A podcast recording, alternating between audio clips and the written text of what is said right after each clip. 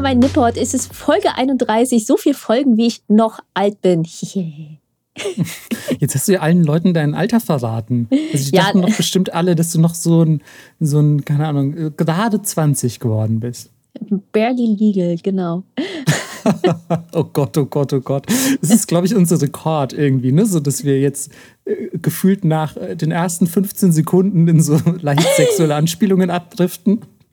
ja, das wird noch ein paar Mal heute passieren, denn wir haben ein tatsächlich sexuelleres Thema, als man am Anfang denkt. Es geht nämlich um. Ähm, ähm, äh, ach, verdammt, jetzt wollte ich irgendwas Lustiges sagen. Aber okay, es geht natürlich um Ukiyo-e. Ukiyo was? Ukiyo-e. Ähm, äh. und, mein Dokument heute heißt Ukiyo-yay. Ähm, ja, sehr gut. It when you cut wood. genau, es geht um Holzschnitte. Und ihr denkt euch jetzt, Holzschnitte, ernsthaft, ihr Loser, das ist doch voll das langweilige Thema, aber weit gefehlt. Erstens mal sind japanische Holzschnitte auch für meine persönlichen Verhältnisse, der sich schon für Kunst sowieso schon interessiert, ein echt interessantes Thema.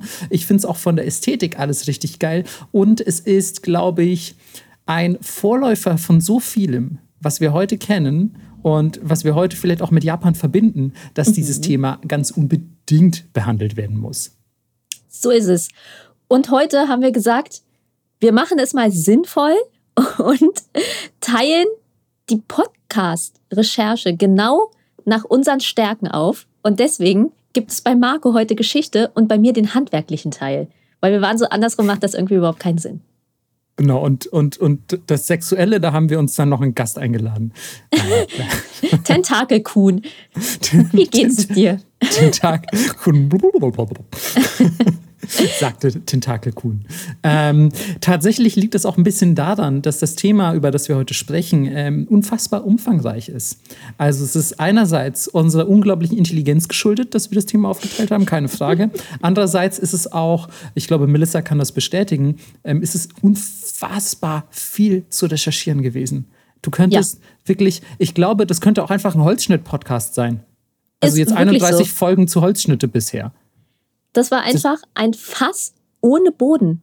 Also als ich diese Recherche angefangen habe, war ich so, ja, hier ein bisschen, da ein bisschen und auf einmal findest du dich wieder in irgendwelchen chemischen Formeln über Eisenoxid und drei Dass du aber auch immer in chemische Formeln abdriftest. Das ist auch, das ist aber auch so ein bisschen dein Ding. ja, aber dann auch so hier, boah, was für Tiere geben welche Borsten und wie lange muss das im Wasser stehen? Und es war einfach, ja, es war so viel, dass wir echt sagen, es ist hier ein grober Überblick über das, was vielleicht interessant ist. Genau.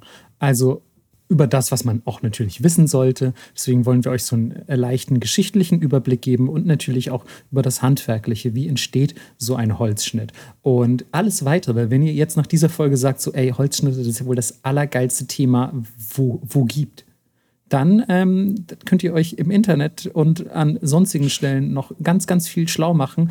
Äh, das ist ein, wie Melissa schon richtig formuliert hat, ein Fass ohne Boden, was, was ja. den Informationsgehalt angeht.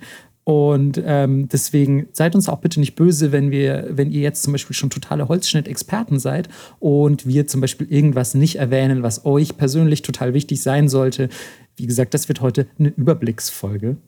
Und ähm, ich finde es ganz lustig, dass ich jetzt hier sitze und diesen, diesen Podcast mit dir aufnehme, weil ich ähm, in, der, in der Schule damals, als ich noch ein angehender Abiturient war, habe ich ein Referat im, im Kunstleistungskurs über, über japanische Holzschnitte bzw. Ukiyo-e gehalten.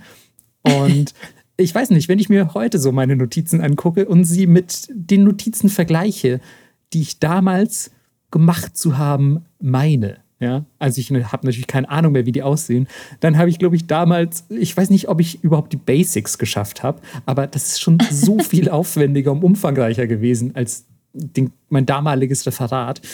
Ich glaube, ich glaube, das war damals ganz schön scheiße. naja, man weiß es nicht, ne? Vielleicht äh, hast du Vergangenheitsmarco auch viel schlechter in Erinnerung, als er eigentlich oh, war. Den, den habe ich auf jeden Fall schlecht in Erinnerung, nicht nur was seine Referate angeht. ähm, was man vielleicht noch dazu sagen muss, bevor wir wirklich ins krasse Thema einsteigen, ähm, wir sind heute wieder in einer ganz besonderen Aufnahmesituation. Ähm, wir nehmen, glaube ich, zum ersten Mal seit über einem Jahr wieder physisch voneinander getrennt auf, ne? Das stimmt tatsächlich. Also falls wir uns ein bisschen unterschiedlich anhören, dann ist es deswegen. Aber ich glaube, es wird schon okay sein. Das stimmt. Ich finde es nur total ungewohnt, muss ich sagen, dich Voll. jetzt einfach immer so über die, die Webcam zu sehen und, und so auch zu checken, so, ah, sagt sie gleich noch was und, und äh, es gibt hier vielleicht einen kleinen Delay oder, oder so. Also es ist auf jeden Fall eine ganz schön andere Erfahrung, merke ich gerade, als sich wirklich gegenüber zu sitzen und einfach miteinander zu sprechen vor einem Mikro. Absolut. Und was auch ein bisschen traurig ist, das Erste, was ich eigentlich mache, wenn ich bei Marco in die Wohnung komme, ist den Kühlschrank auf und Süßigkeiten klauen. Ich habe tatsächlich sogar die Woche noch welche gekauft, weil ich dachte so, oh Mann, Alter, wenn Melissa kommt, musst du wieder musst du Süßigkeiten haben, sonst ist sie voll sauer und tritt gegen deinen Kühlschrank. Ist so, gibt's richtig Krawall. ja, also gibt's eigentlich eh immer, aber gut. Ähm, zu den Holzschnitten. Ja. Den Holzschnitten, von Süßigkeiten zu Holzschnitten. Dann mach doch mal, fang doch mal an.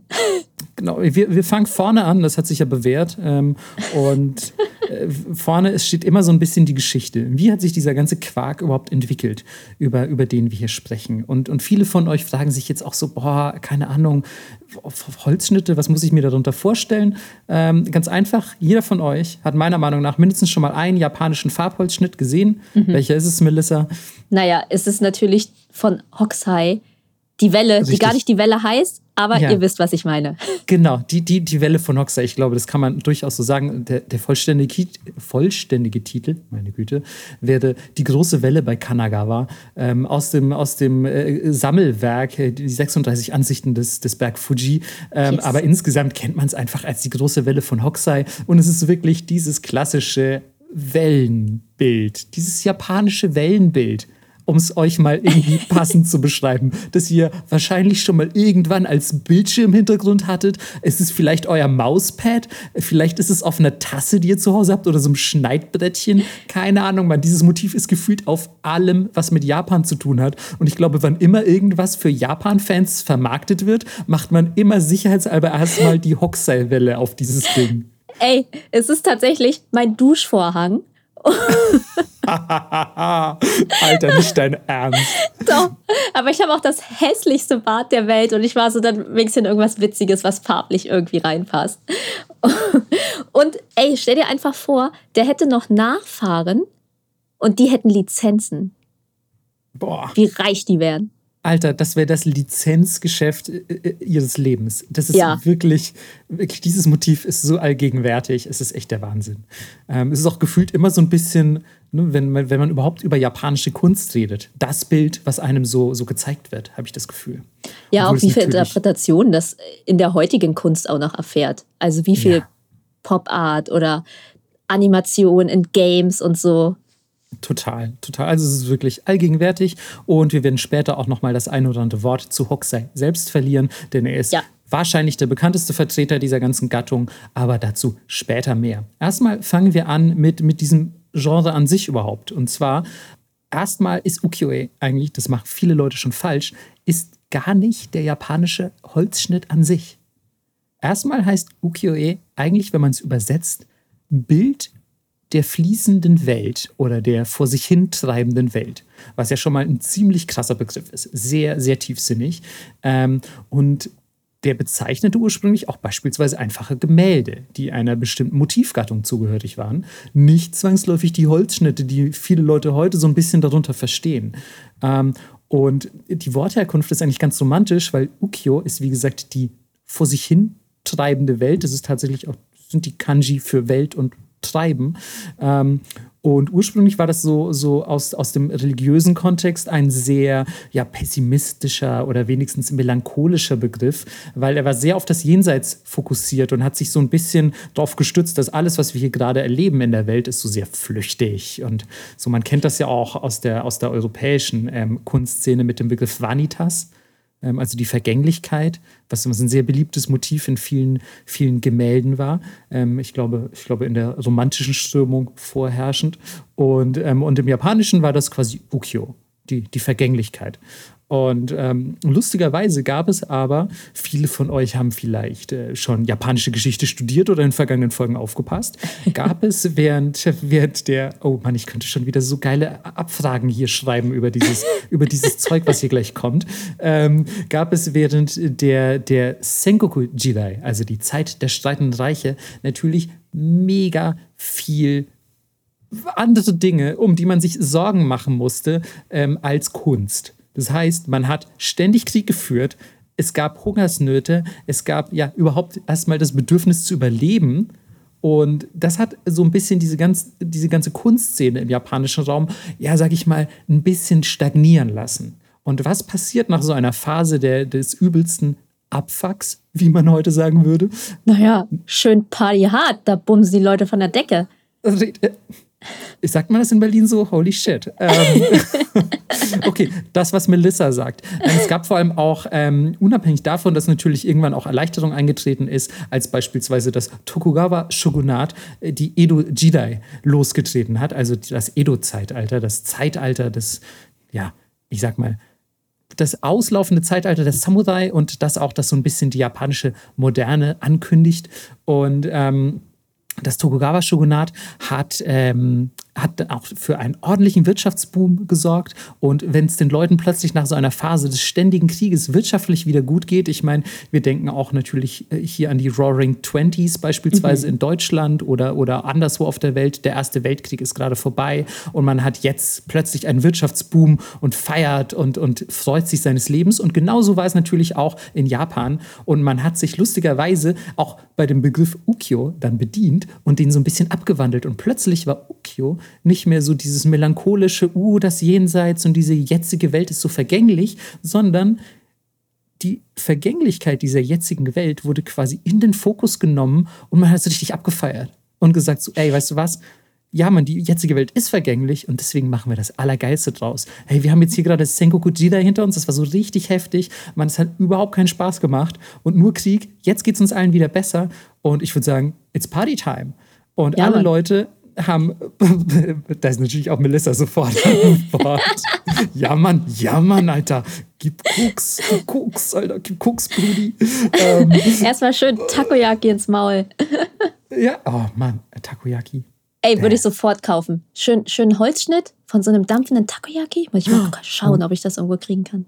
Oh, das finde ich übrigens richtig gut, ja. Ähm, naja. Damals haben die, haben die wahrscheinlich äh, motivlich noch ein bisschen anders ähm, äh, gearbeitet, äh, aber die haben sich in der Tat auf die schönen Dinge, äh, auf die schönen Dinge des, der Gegenwart fokussiert. Unter anderem ähm, zum Beispiel Feste, Matsuri, Verweis auf letzte Folge. Hallo, hallo. Hoffentlich habt ihr die mhm. gehört. Ähm, also Matsuri konntet ihr vielleicht auf irgendwelchen alten Ukyo-E sehen. Also E ist übrigens einfach nur das Bild. Also Ukyo ist, äh, wie gesagt, diese, diese Welt der Vergänglichkeit und eh einfach nur das Bild. Das ist so ein Anhang, den könnt ihr da ranpacken und dann heißt das Bild davon. Ähm, also quasi feste Alltagsszenen, so ganz alltägliches, banales Zeug, weil man sich jetzt einfach wirklich so an der Schönheit des Jetzt erfreut hat und hat so wirklich mega belanglosen Shit dargestellt. Einfach irgendwie ein bisschen Kirschblüten, die vom Baum fallen, eine schöne Frau, die die Straße entlang geht und sich vielleicht gerade nach irgendwie einer Katze umdreht oder so. Also, oh, es gibt es gibt auch ein ganz berühmtes, wo äh, die Frau ihren Kimono-Ärmel abschneidet, weil die Katze drauf liegt. Kennst du das? Ja, ja das habe ja. ich gesehen. Aber da müsste man mal gucken, ist das ein Holzschnitt oder ist ah, das, ähm, ist eine Malerei? Ist das eine Malerei? Aber es ist auf jeden Fall relativ antik schon und das, ja, dieses, dieses Gefühl, seiner Katze das gesamte Bett zur Verfügung stellen zu müssen, scheint, scheint auf jeden Fall sich durch sämtliche äh, Menschengeschlechte zu ziehen. Ähm, Zeitlos, zeitlose Kunst ist ein, es. Ein zeitloser Klassiker.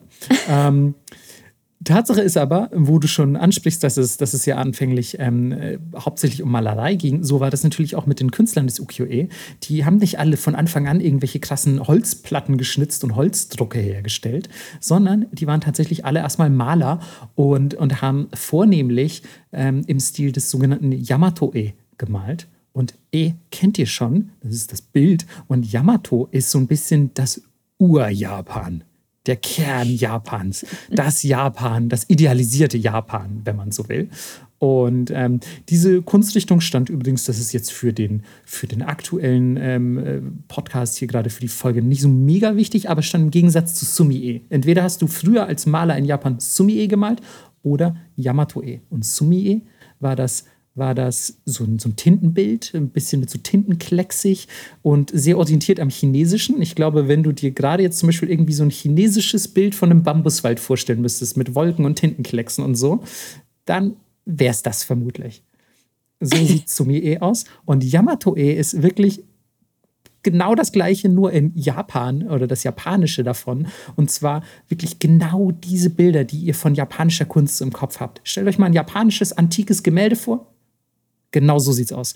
Ähm, also es ist wirklich dieses, dieses, man hat so schräge Sicht, so leicht isometrisch von oben drauf. Ein Dach ist so offen angeschnitten. Irgendwelche Geisha liegen irgendwo rum. Äh, Leute vor irgendwelchen Wandschirmen. Es ist alles perspektivisch ein bisschen verschoben. Die Farben sind sehr klar gehalten, sehr wenige und es wird hauptsächlich mit Outlines gearbeitet. Das ist so. Und es stellt meistens höfische oder religiöse Motive dar. Das ist letzten Endes Yamato-e. Und auf dieser Arbeit mit Outlines natürlich hat das basiert, weil mit, mit einem Holzschnitt jetzt beispielsweise einfach irgendwie Tintenkleckse nachzustellen, ist schon deutlich schwieriger, als zu sagen, hey, wir machen hier einfach diese Outlines, die schnitzen wir und dann, und dann machen wir da irgendwas Cooles draus. Deswegen ähm, kennt man eigentlich die heutigen Holzschnitte, die sind eher so ein bisschen basierend auf der Stilrichtung des Yamato-e. Und ursprünglich war es aber Gemälde, wie gesagt. Und plötzlich waren aber die ganzen Händler, weil es ja jetzt einen Wirtschaftsboom gibt, mega reich und haben sich gesagt, ey, wir hätten voll gern Kunst für unser Zuhause. Und naja, man denkt sich so, fuck, wir können gar nicht so viele Bilder malen, wie eigentlich die jetzt in ihren Eigenheimen hängen haben wollen. Wir müssen ja irgendwie, wir müssen irgendwie die Nachfrage, ähm, wir müssen irgendwie die Nachfrage stillen und wir müssen das ein bisschen, wir müssen das ein bisschen beschleunigen, dass wir überhaupt hier so richtig fette Kohle machen können. Und dann hat man tatsächlich einfach ähm, angefangen, mit Drucken zu arbeiten im 17. Jahrhundert, was vorher völlig verpönt war, denn Drucke waren eigentlich nur für ähm, religiöse für religiöse Zwecke gedacht. Das heißt, ihr habt beispielsweise, ähm, weiß ich nicht, ein religiöses Motiv gedruckt oder vor allem auch religiöse Bücher und da waren dann vor allem vermehrt Illustrationen drin, aber auch tatsächlich äh, Schrift gedruckt. Lustigerweise ist aber der Buchdruck, wenn ihr wisst, bei uns, Buchdruck eigentlich doch irgendwie schon 15, ja, 1550 oder so, nee, 1450, glaube ich, sogar mhm. bei uns entstanden. Ne? Relativ früh. Und in Japan, so, hä, warum machen die das alles so umständlich und schnitzen die so Holzplatten und das ist doch alles komplett weird? Warum, warum äh, ist das in Japan so anders? Aber denk mal an das japanische Schriftsystem. Bei uns hast du ein Alphabet, du machst einfach so mit so einem mit so einem Buchdruck, wenn du da irgendwelche kleinen Buchstaben schnitzen musst, kein Problem, du machst halt 26 Stück, weil das Alphabet so viele Buchstaben hat. Ja, in Japan, was machst du denn mit den ganzen Kanji? Mal abgesehen davon, dass die viel komplexer aussehen als zum Beispiel, als beispielsweise ein A, musst du ja dann irgendwie 100.000 solche kleine Holzblöcke schnitzen. Deswegen hat sich dieser Buchdruck, wie wir ihn so von damals kennen, so der Gutenberg-Buchdruck, natürlich in Japan nicht durchgesetzt. Oh, noch nie drüber nachgedacht. Voll krass.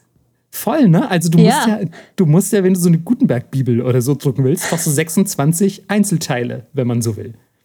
Und in Japan, du musst eigentlich, du müsstest ja all diesen Quark einzeln schnitzen, wenn du so ein, so ein Wechselbuchdruck haben willst, ne? dass du ja, das immer anpassen kannst.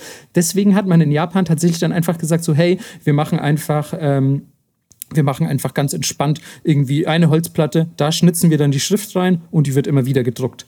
Aber dieser, dieser, dieser Wechselbuchdruck, ich weiß leider nicht genau, was der, was der Fachbegriff dafür ist, den gibt es halt in Japan tatsächlich so nicht.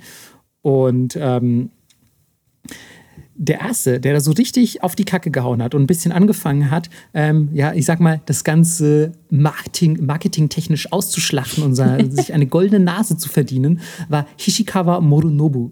Und ähm, der hat hauptsächlich Berühmtheit dafür erlangt, dass er, dass er der erste Typ war, der so richtig diese Einzelblattdrucke verkauft hat. Der hat einfach auf der Straße gestanden, I don't know, vielleicht hat er auch einen Laden und, und genau diese Bedürfnisse dieser reichen neuen Händlerklasse abgedeckt und gesagt so, hey, ich mache hier jetzt irgendwie tausendfach reproduzierbare Prints und die verkaufe ich für einen kleinen, für einen kleinen Schilling, äh, verkaufe ich die an die Leute, die Interesse an Kunst haben für, für ihr Zuhause. Und ähm, der hat am Anfang vornehmlich schöne Frauen dargestellt, habe ich gelesen. Also natürlich auch ein sehr beliebtes Motiv.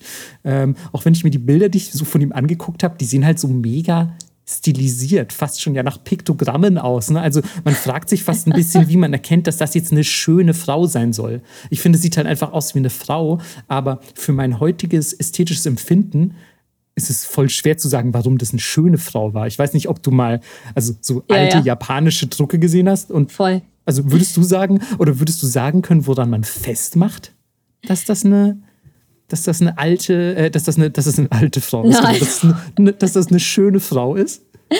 Nee, ich glaube, es geht auch viel um das Drumherum in dem Fall, weil die Gesichtszüge ja schon immer sehr ähnlich waren. Ich glaube, es war dann eher so, was für ein Kimono hat sie an, was steht so im Hintergrund, vielleicht hatte sie irgendeinen Namen und deswegen stehen genau die Blüten, die auch in ihrem Namen vorkamen oder so Geschichten eher, glaube ich, weil das waren ja teilweise dann auch Porträts einfach von so angesehenen Kurtisanen oder ähm, ja, berühmten Schauspielern oder was auch immer. Ja. Und ich glaube, es geht eher um das drumherum. Aber ich weiß es auch nicht. Ja. Wenn man sich in 500 Jahren alte Instagram-Bilder mit Filtern drauf anguckt, denkt man sich auch, warum haben die alle Blumenkronen auf und Schmetterlinge? Und warum haben alle mhm. Sommersprossen? Voll seltsam. Die sehen doch alle gleich aus. Total. Und man, man fragt sich so, was, was damals das japanische ästhetische Ideal wohl getriggert haben mag, mhm. weil man, man äh, versteht das aus heutisch, heut, heutiger, meine Güte, aus heutiger ästhetischer Perspektive versteht man einfach nicht mehr, was, was es damit auf sich hat. Und ähm, das finde ich dann super interessant zu beobachten. Ähm, er hat auch tatsächlich erotische Motive, also noch ein bisschen, noch ein bisschen kinkier. Nicht, nicht irgendwie Hentai, Vorsicht alle Anime-Manga-Fans, also nicht, nicht die richtig krassen Sachen, da kommen wir später interessanterweise auch noch mhm. dazu. Aber ähm, er hatte so leicht erotische Motive gemacht. Zum Beispiel mal eine Frau, die irgendwie oben, oben ohne gezeigt wurde oder so. Ähm, ich habe ein Bild gesehen, da hat sich eine Frau äh, gerade angekleidet vor einem Spiegel und, und war oben ohne zu sehen. Aber ne, aus der Badehausfolge haben wir ja gelernt, das Tokugawa Shogunat so äh, finden wir irgendwie nicht so geil. Nee, das Tokugawa Shogunat fand er überhaupt nicht gut, ehrlich gesagt. Und ähm, ich glaube, auch in der, in der Geisha-Folge haben wir auch ein bisschen drüber gesprochen, ne? dass, dass äh, mhm. äh, die, die äh, Freudenviertel, die Rotlichtviertel auch vom Tokugawa Shogunat ordentlich malträtiert wurden. Und die haben natürlich auch erotische Motive nicht so mega geil gefunden. Ähm, und dann wirklich völlig absurde Regelungen erlassen, so wie, wie groß zum Beispiel so, so ein Prinz sein darf, welche Themen er behandeln darf, woraus er gemacht ist. Und äh, also, also so wirklich alle, alle möglichen Regelungen. Ich glaube, am Anfang ging es primär darum, dass sie Angst vor politischer Propaganda hatten, weil plötzlich hast du irgendwie so eine Art Massenmedium. Du hast nicht mhm. mehr nur ein einzelnes Bild, was ein Künstler gemalt hat, sondern plötzlich gibt es Drucker in der Stadt. Also es gibt Leute, die setzen sich jetzt hin und fangen an, irgendwelche Motive oder Messages in Holzplatten zu ritzen, das zu drucken und dann hast du plötzlich tausend davon. Das ist ja erstmal was völlig Neues für die damalige Zeit.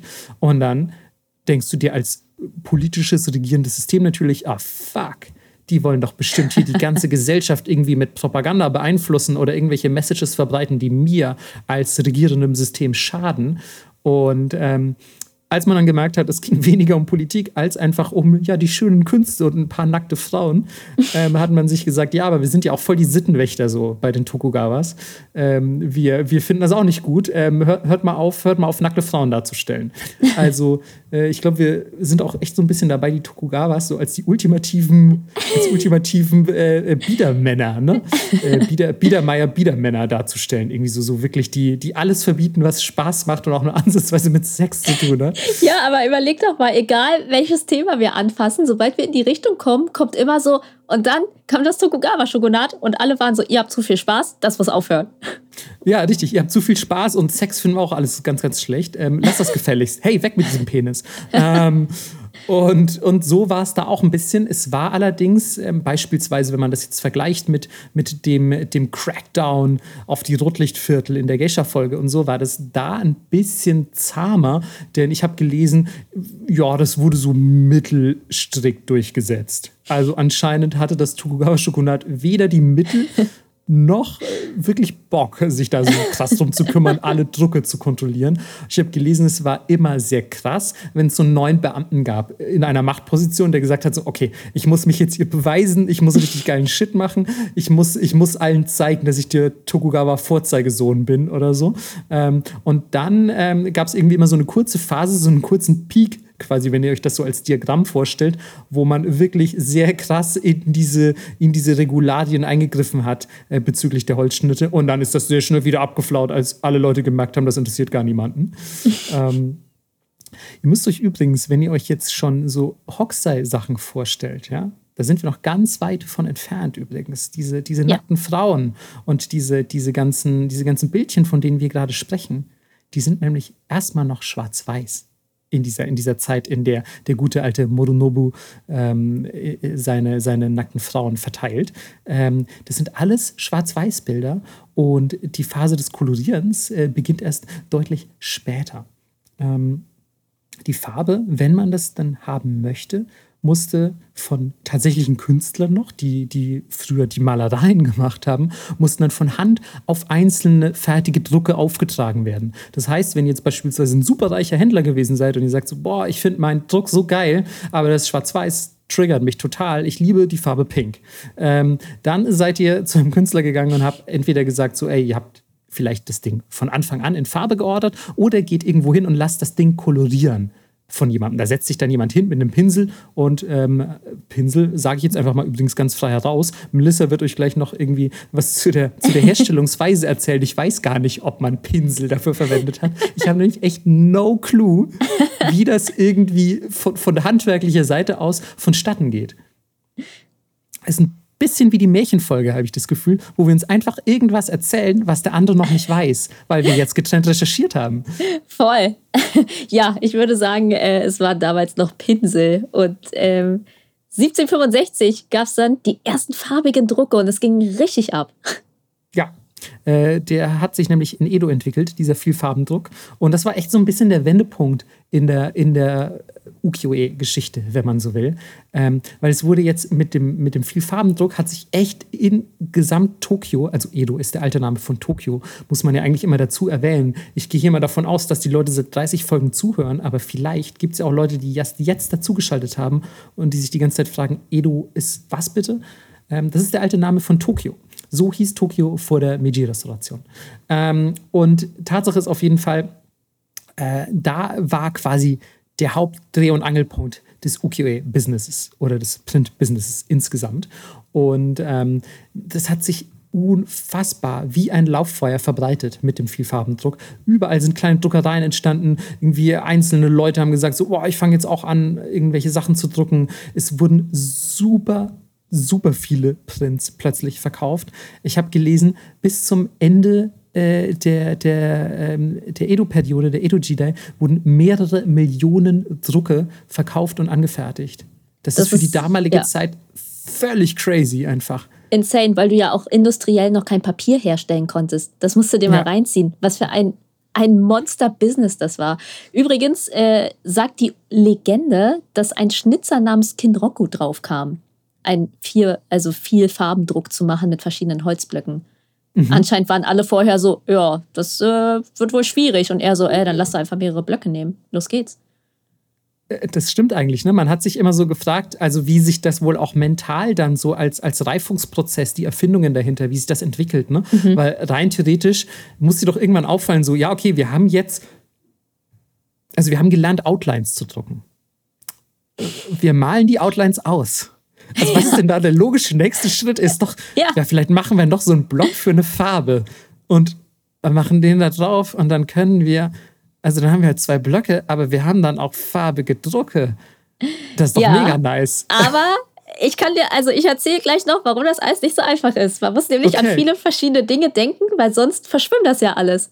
Hast du mal versucht, ja. zwei Sachen aufeinander zu stempeln oder so? Ist halt ich, ich, hätte jetzt einfach, ich hätte jetzt einfach gewartet, bis das getrocknet ist, das eine. Aber ich äh, bin, bin gespannt, was ich gleich noch darüber erfahre. Ich habe auf jeden Fall bei der Recherche, fand ich das alles sehr interessant, wie viel Zeit doch auch teilweise dann dazwischen lag, ja. bis, sich, bis sich diese Kunstform weiterentwickelt hat. Ähm, ja, wir waren gerade dabei, dass es mehrere Millionen Drucke gab äh, während dieser Edo Jidai. Und natürlich hat sich während so einer ja, Blütephase einer Kunstform haben sich natürlich auch die, die Motive weiterentwickelt. Es hat sich nicht nur irgendwie der Herstellungsprozess gewandelt, sondern auch das, was dargestellt wird. Und so gegen Ende des 18. Jahrhunderts ähm, haben dann die Leute angefangen, so tatsächliche Personen, die es im echten Leben gab, beispielsweise berühmte Kabuki-Darsteller aus dem, aus dem Theater der damaligen Zeit, haben die angefangen, als, als Holzschnitte quasi zu drucken und haben gesagt, so, boah, ich hätte voll gerne von meinem Lieblingsschauspieler Takeshi einen Print, oh, könnt ihr den nicht machen? Und dann dachten sich die Leute, er ist voll, voll schlau. Also es ist ein bisschen wie so Fußball-Sammelkarten, ne? könnte man Bravos ja auch Starschnitt. Sagen. Oder Bravos. Ich hatte in meinem Leben tatsächlich keine einzige Bravo besessen, muss ich direkt mal sagen. Deswegen, ähm, ich frage mich auch immer noch, wie Sex geht, ehrlich gesagt. Dr. Sommer hat mir das einfach nicht erklärt.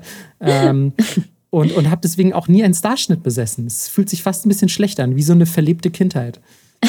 Vielleicht äh, finde ich irgendwo noch mal einen, dann bringe ich sie dir mit. Hattest du tatsächlich welche? Äh, ich hatte ein paar Bravo, aber so einen Starschnitt hatte ich auf jeden Fall nicht. Ich weiß gar nicht, wie lange die das gemacht haben. Ich, ich nämlich auch nicht. Ich habe hab die auch gar nicht so richtig wahrgenommen, irgendwie am, am Kiosk oder so. Das mhm. war für mich nie irgendwie eine relevante Zeitschrift. Ähm, sorry, ich wollte jetzt nicht alle Bravo-Leser trashen. Wenn ihr leidenschaftlich die Bravo lest, bitte macht auch weiterhin, weiterhin weiter damit. Ja. Ähm, Genau, es werden äh, neben, neben beispielsweise berühmten ähm, Schauspielern werden auch ähm, Dinge dargestellt wie urbane Kleidung, also so Fashion-Prints tatsächlich. Man hatte wohl Interesse, beispielsweise, oh, was ist denn ein schöner Kimono oder was gibt es für schöne Kimono-Motive? Ey, Edo Street Snap. Quasi 1700 irgendwas äh, Fruits war das. Ja, es ist, es ist tatsächlich so. Also man hat dann tatsächlich einfach auch angefangen, irgendwie, also wie so Fashion-Magazine könnte man ja auch sagen. Denn man muss vielleicht auch noch, ich merke sehr oft, wenn man sich lange mit einem Thema beschäftigt hat, neigt man so gewisse Dinge zu überspringen, die man für selbstverständlich hält oder die man einfach selber schon weiß und checkt dann aber gar nicht, dass die Leute, die zuhören, die gar noch nicht wissen.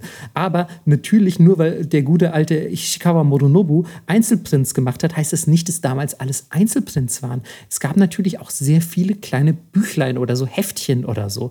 Und dann war dann beispielsweise eine Sammlung von Bildern drin. Und es kann natürlich auch sein, dass es damals solche Dinge gab wie äh, ja, frühzeitliche Fashion-Magazine. Genau, das gab es ja in anderen Ländern auch. Was ich mir sau cool vorstelle, ehrlich gesagt. Hä, mega. Super gerne, was damals so der letzte Schrei war. Ey, was war beispielsweise, keine Ahnung, 18.1? Was war da die geilste Kimono-Mode? Es ist so, so ein tolles Zeitzeugnis. Und ich meine, dich holt das ja wahrscheinlich noch viel mehr ab. Voll, das haben sie ja äh, damals auch gemacht. Da ist ja, äh, keine Ahnung, als die, diese ganze Renaissance, Rokoko-Hochphase war, sind ja alle aus ganz Europa nach Frankreich gefahren, haben da aufgemalt, was die anhatten, sind dann zurückgefahren und haben das nachgeschneidert. Ne? Also solche Sachen gibt es hier auch. Finde ich, find ich richtig gut einfach. Also so, das ist total interessant, einfach sich so ein bisschen mit solchen, mit solchen Zeitzeugnissen einfach so zurückzuversetzen. Ähm, Jetzt haben wir die ganze Zeit so, so schon gesagt, uh, berühmte Kabuki-Darsteller werden zu den Motiven, urbane Fashion, es werden Feste dargestellt, es werden halbnackte Frauen, die sich ankleiden, dargestellt. Aber was wurde noch nie so richtig dargestellt? Ja, ganz recht. Landschaft, Natur, irgendwas ohne Menschen auf jeden Fall. Tatsächlich hat es dann gegen Ende des 18. Jahrhunderts angefangen, dass es endlich auch mal Holzschnitte gab, wo einfach sich darauf fokussiert wurde, schöne Landschaftsansichten darzustellen. Und das ist eine super wichtige Entwicklung, weil man ja heute, finde ich, wenn man an japanische Holzschnitte denkt, denke ich auch ganz oft an schöne Landschaftsansichten. Voll. Ich denke, denke nicht immer nur an so, oh, jetzt, jetzt habe ich hier den Kabuki-Schauspieler so und so, sondern man denkt ja beispielsweise wie bei Hokusai auch an seine 36 Ansichten des, des Berges Fuji. Und ähm, das, ist, das ist, wie gesagt, eine sehr, sehr, sehr, sehr wichtige Entwicklung gewesen. Und das hat einfach so die Hochphase des Ukiyo-e eingeläutet. Also das war so, das war wirklich die Blüte. Da wurden die meisten Prints hergestellt, die Kunst hat sich am meisten weiterentwickelt und es gab die meisten Künstler, von denen wir auch heute noch wissen, dass sie halt die allergeilsten waren, wenn es um japanische Farbholzschnitte geht.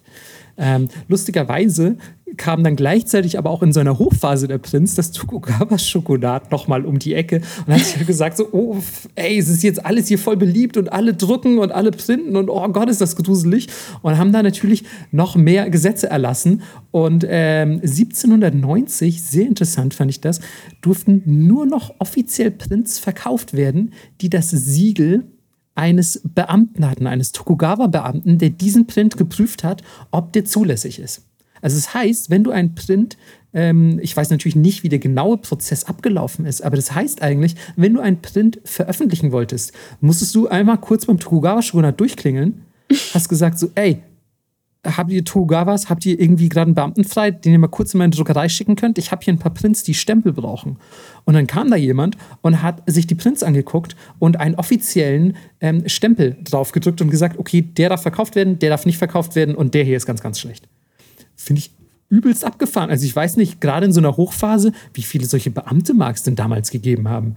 Ja, und vor allem, das war ja auch mega Taste. Das ist ja jetzt so, als wenn du dich mit deinem Portfolio bei der Kunstuni bewirbst und da sitzt irgendeiner und sagt, ne, Manga finde ich scheiße, erstmal raus. Egal wie gut du malst. So ist das ja, ja irgendwie super tastemäßig. Oder gab es sowas wie eine Liste mit Sachen, die nicht gemalt werden dürften? So, weil der eine, der eine Tokugawa so, ich hasse Waschbären. Alles mit Waschbären? Mm, -mm.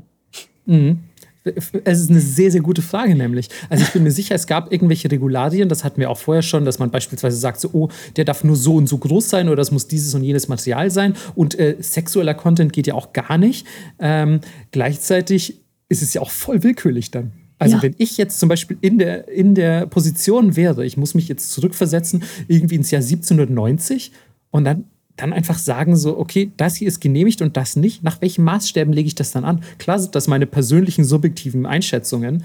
Und wenn ich halt keine Waschbären mag, sorry, dann goodbye Waschbären UQA. Ja, ähm, so seltsam.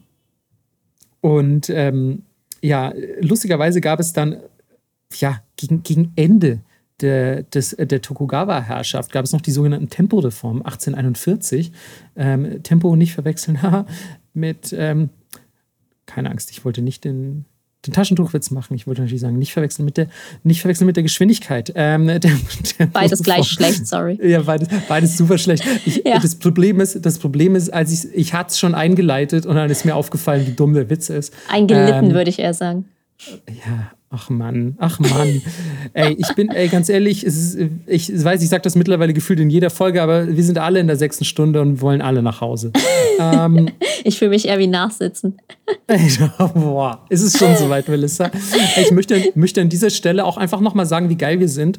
Ja, und ich hoffe, ihr wisst das auch ein bisschen zu schätzen. Aber welcher Podcast macht bitte ein Jahr ohne Pause durch? Oder? Also. Ja, ja, stimmt ich finde, da kann man uns schon mal ein bisschen kurz auf die Schulter klopfen. Bitte, ich brauche das auch. Brauch alle, auch. alle Patreons klopfen dir digital auf die Schulter und mir auch. Vielen das Dank, Leute. Vielen Dank, liebe Patreons, aber auch vielen Dank an alle, die sonst so zuhören. ähm, so, äh, die Temporeform 1841.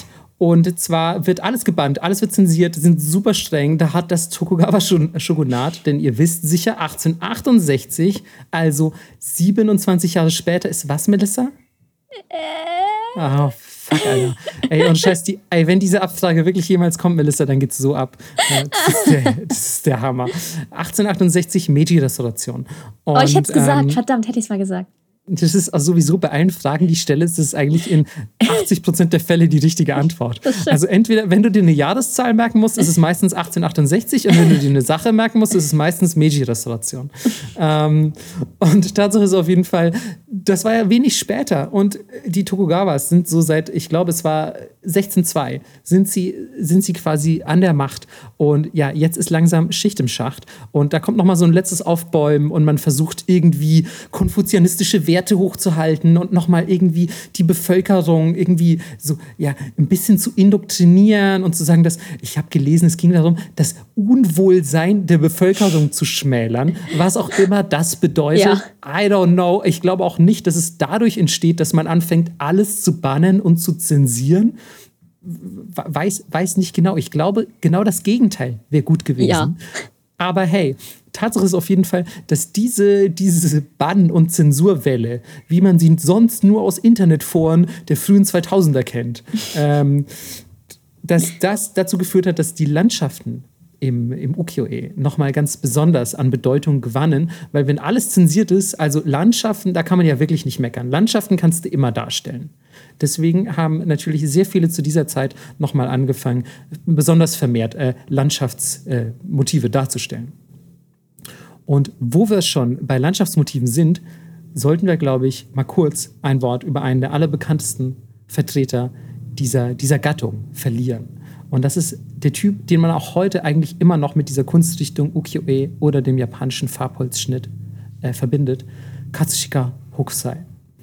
Das ist der gute Mann, der die Welle gemacht hat, die wir eingangs erwähnt hatten. Er hat gelebt von 1760 bis 1849.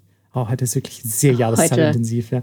Heute. Ey, diese, diese Leute, die immer geschrieben haben, so, boah, jedes Mal, wenn Marco eine Jahreszahl sagt, geht mir richtig einer ab. Die gehen heute, die gehen heute richtig steil. Ich glaube, die hören diese Folge im Liegen. Die hören diese Folge eben liegen, weil sonst, ey, wär, das wäre zu heftig sonst.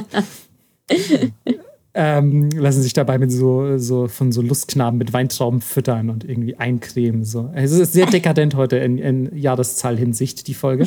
ähm, und ähm, ja, ähm, Katsushika Hokusais bekannteste Arbeit ist nicht nur die große Welle, sondern es ist überhaupt diese 36 Ansichten des Berges Fuji. Die große Welle ist einfach nur das bekannteste dieser 36 Bilder. Und falls ihr die mal gesehen habt, die gibt es überall zu sehen. Die müsst ihr einfach nur googeln, die gibt es im Internet äh, zu, zuhauf, äh, schön dargestellt. Und, Und auch in echt. Ähm, und, und in echt natürlich, das darf man nicht vergessen, aber da muss man natürlich immer erstmal einen Fuß in ein Museum setzen. Ähm, oder, oder ihr habt eines dieser Bilder zu Hause, dann aber nehmt doch bitte mit uns Kontakt auf, wir wollen das. Ähm, ich habe das auch zu Hause. ja, du hast es wahrscheinlich hier als, als Duschvorhang, ne? Genau, und tatsächlich habe ich es auch gedruckt. Äh, welches? Die, die Welle auch oder, ja. oder ein anderes? Nee, nee, ah, okay. natürlich. Klischee, die ja, Welle. Ja, okay, aber ich meine jetzt natürlich die anderen. Die Welle, die muss man echt niemandem mehr zeigen, Alter. Die Welle, die hat jeder gesehen. Aber was ist mit den 35 anderen Ansichten? Habt ihr die gesehen? Könnt ihr da auch nur eine von beschreiben? Nämlich, das ist auch klausurrelevant übrigens. Ja, ich warte. Nee, weiß, weiß wieder keiner. Weiß wieder keiner. Nee. Und zwar sind die mega schön auch alle. Ich finde tatsächlich, die können auch teilweise durchaus mit der Welle mithalten. Ich weiß gar nicht, wie es ausgerechnet die Welle war, die so viel Berühmtheit erlangte. Die ist natürlich schon sehr stylisch. Aber guckt euch bitte auch mal im Internet die anderen Bilder mhm. dieser, dieser Reihe an. Die sind wunderschön. Und was ich super bezeichnend finde, und es ist sehr, sehr, sehr ähm, repräsentativ für so dieses, dieses, ja, wie sagt man, ja, dieses Understatement einerseits, aber auch so ein bisschen dieses Ukiyo-e, dieses, dieses Vergängliche, dieses Melancholische und auch ein bisschen diese, dieser andere Fokus innerhalb dieser japanischen Kunst. Die Reihe heißt 36, äh, 36 Ansichten des Fuji, aber auf super vielen dieser Bilder ist der Fuji kaum zu erkennen. Der ist ganz klein irgendwo im Hintergrund, genauso wie bei der großen Welle. Wo ist denn auf der großen Welle der Fuji? Der Fokus ist ja eindeutig die große Welle, aber im Hintergrund ist klein der Fuji noch. Und es ist bei super vielen Bildern so. Und da ist dann irgendwie das Motiv, das auch titelgebend ist, ist irgendwie klein im Hintergrund dargestellt. Und das finde ich super, super schön. Und das ist auch so, finde ich, was, was ich total mit, mit japanischer Kunst verbinde irgendwie. So dieses, dieses Understatement und dann das Fokus, dass der Fokus irgendwie auf, auf einem Naturphänomen liegt, was irgendwie das, die große Sache umgibt oder so. Das ist, Melissa, Melissa guckt mich ein bisschen an, als, als würde ich, also ich meine, natürlich gerate ich immer bei sowas ins Schwafeln, aber sie guckt auch ein bisschen so, als finde sie das nicht geil, ehrlich gesagt. nee, voll. Ich fand das tatsächlich auch sehr clever, das so zu nennen und ähm, das dann aber gar nicht durchzuziehen. Also ich meine, hat er schon irgendwie, aber irgendwie auch nicht. ja, wär, ja, total. Also wäre auch unterhaltsam gewesen, tatsächlich wirklich 36 Ansichten des Fuji zu haben. Ja, vor allem, weil der auch sehr symmetrisch aussieht, auch, ne? Sehr, sehr banal. Ja, so. ja, total. Also es gibt wenig große, hohe Berge, finde ich, die ich sofort auf allem erkennen würde, egal wie stilisiert sie sind. Absolut. Das ist einfach diese, diese, diese Form des Fuji, wenn man sie einmal gesehen hat, dann hat man sie im Kopf. Wenn ihr tatsächlich, wie Melissa gesagt hat, mal so ein Bild im Original sehen wollt, dann, und das wissen viele vielleicht auch nicht, könnt ihr in verschiedene Museen gehen. Und ihr so, what the fuck, Marco? ähm, ja, tatsächlich, denn es handelt sich ja um Drucke. Und naja, was ist denn bei so einem Druck das Original? Ja, der Holzblock. Der Holzblock, irgendwie. ja. der Holzblock, keine Ahnung, ob es den auch irgendwo zu besichtigen gibt, ich glaube nicht. Tatsächlich sind aber natürlich von diesem Prinz dann mehrere enthalten, erhalten. Also das ist ja Logo. Der hat, was weiß ich, wie viele davon gemacht. Und ähm, es gibt zum Beispiel einen im Tokyo National Museum, es gibt einen in der Tate Gallery of Modern Art und ähm, ich glaube auch im, äh, also in mehreren Museen in Tokio gibt es auf jeden Fall welche. Ich weiß allerdings nicht mehr genau in welchen. Im National Museum ist auf jeden Fall einer. Ich habe gelesen, es gibt sogar Museen, die besitzen einfach mehrere Hokusai-Prints desselben Motivs. Also die haben dann einfach zehnmal die Welle oder so. Keine Ahnung. Falls, falls mal was ist, falls mal einer einen mitnimmt oder so aus Versehen. Ähm, Finde ich aber total interessant, weil das ja so komplett diesem Verständnis von wertvoller Kunst widerspricht, ne? was wir so mhm. als, als äh, Menschen im Westen im Kopf haben. Voll, ich finde das mega interessant. Ich glaube tatsächlich, also das könnte jetzt wirklich gefährliches Halbwissen sein, also sorry, wenn es nicht so ist, aber ich glaube, die größte Sammlung an japanischen Holzschnitten neben einem äh, japanischen Museum hat tatsächlich ein amerikanisches in Boston.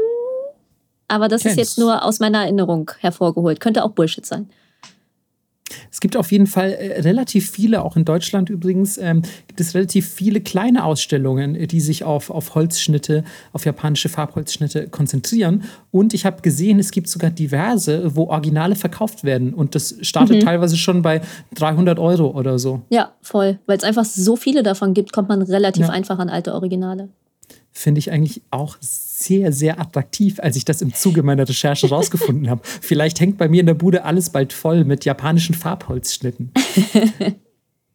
Ähm, kurz nochmal zurück zum Herrn Hokusai, denn ähm, über den gibt es ja auch noch viel mehr Interessantes zu berichten. Und zwar, dass er eigentlich so berühmt geworden ist für seine Landschaftsdarstellungen, aber angefangen hatte genauso wie alle anderen auch mit, mit diesem Entertainment-Kram. Ich zeige jetzt hier ein bisschen Kabuki-Theater oder ich zeige mal ein Matsuri, ich zeige mal ein Fest, ich zeige irgendwelche Kurtisanen, so halb bekleidet, Kabuki-Schauspieler, was auch immer.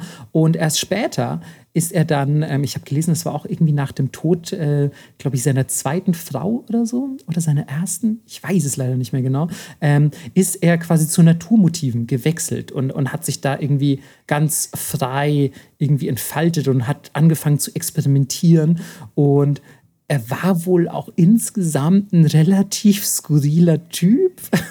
Also selbst unter den Farbholzschnittemachern galt er irgendwie als der größte Exzentriker. Also alle kannten ihn damals schon als total verschrobenen Typen. Er ist angeblich innerhalb seines Lebens über 90 Mal umgezogen.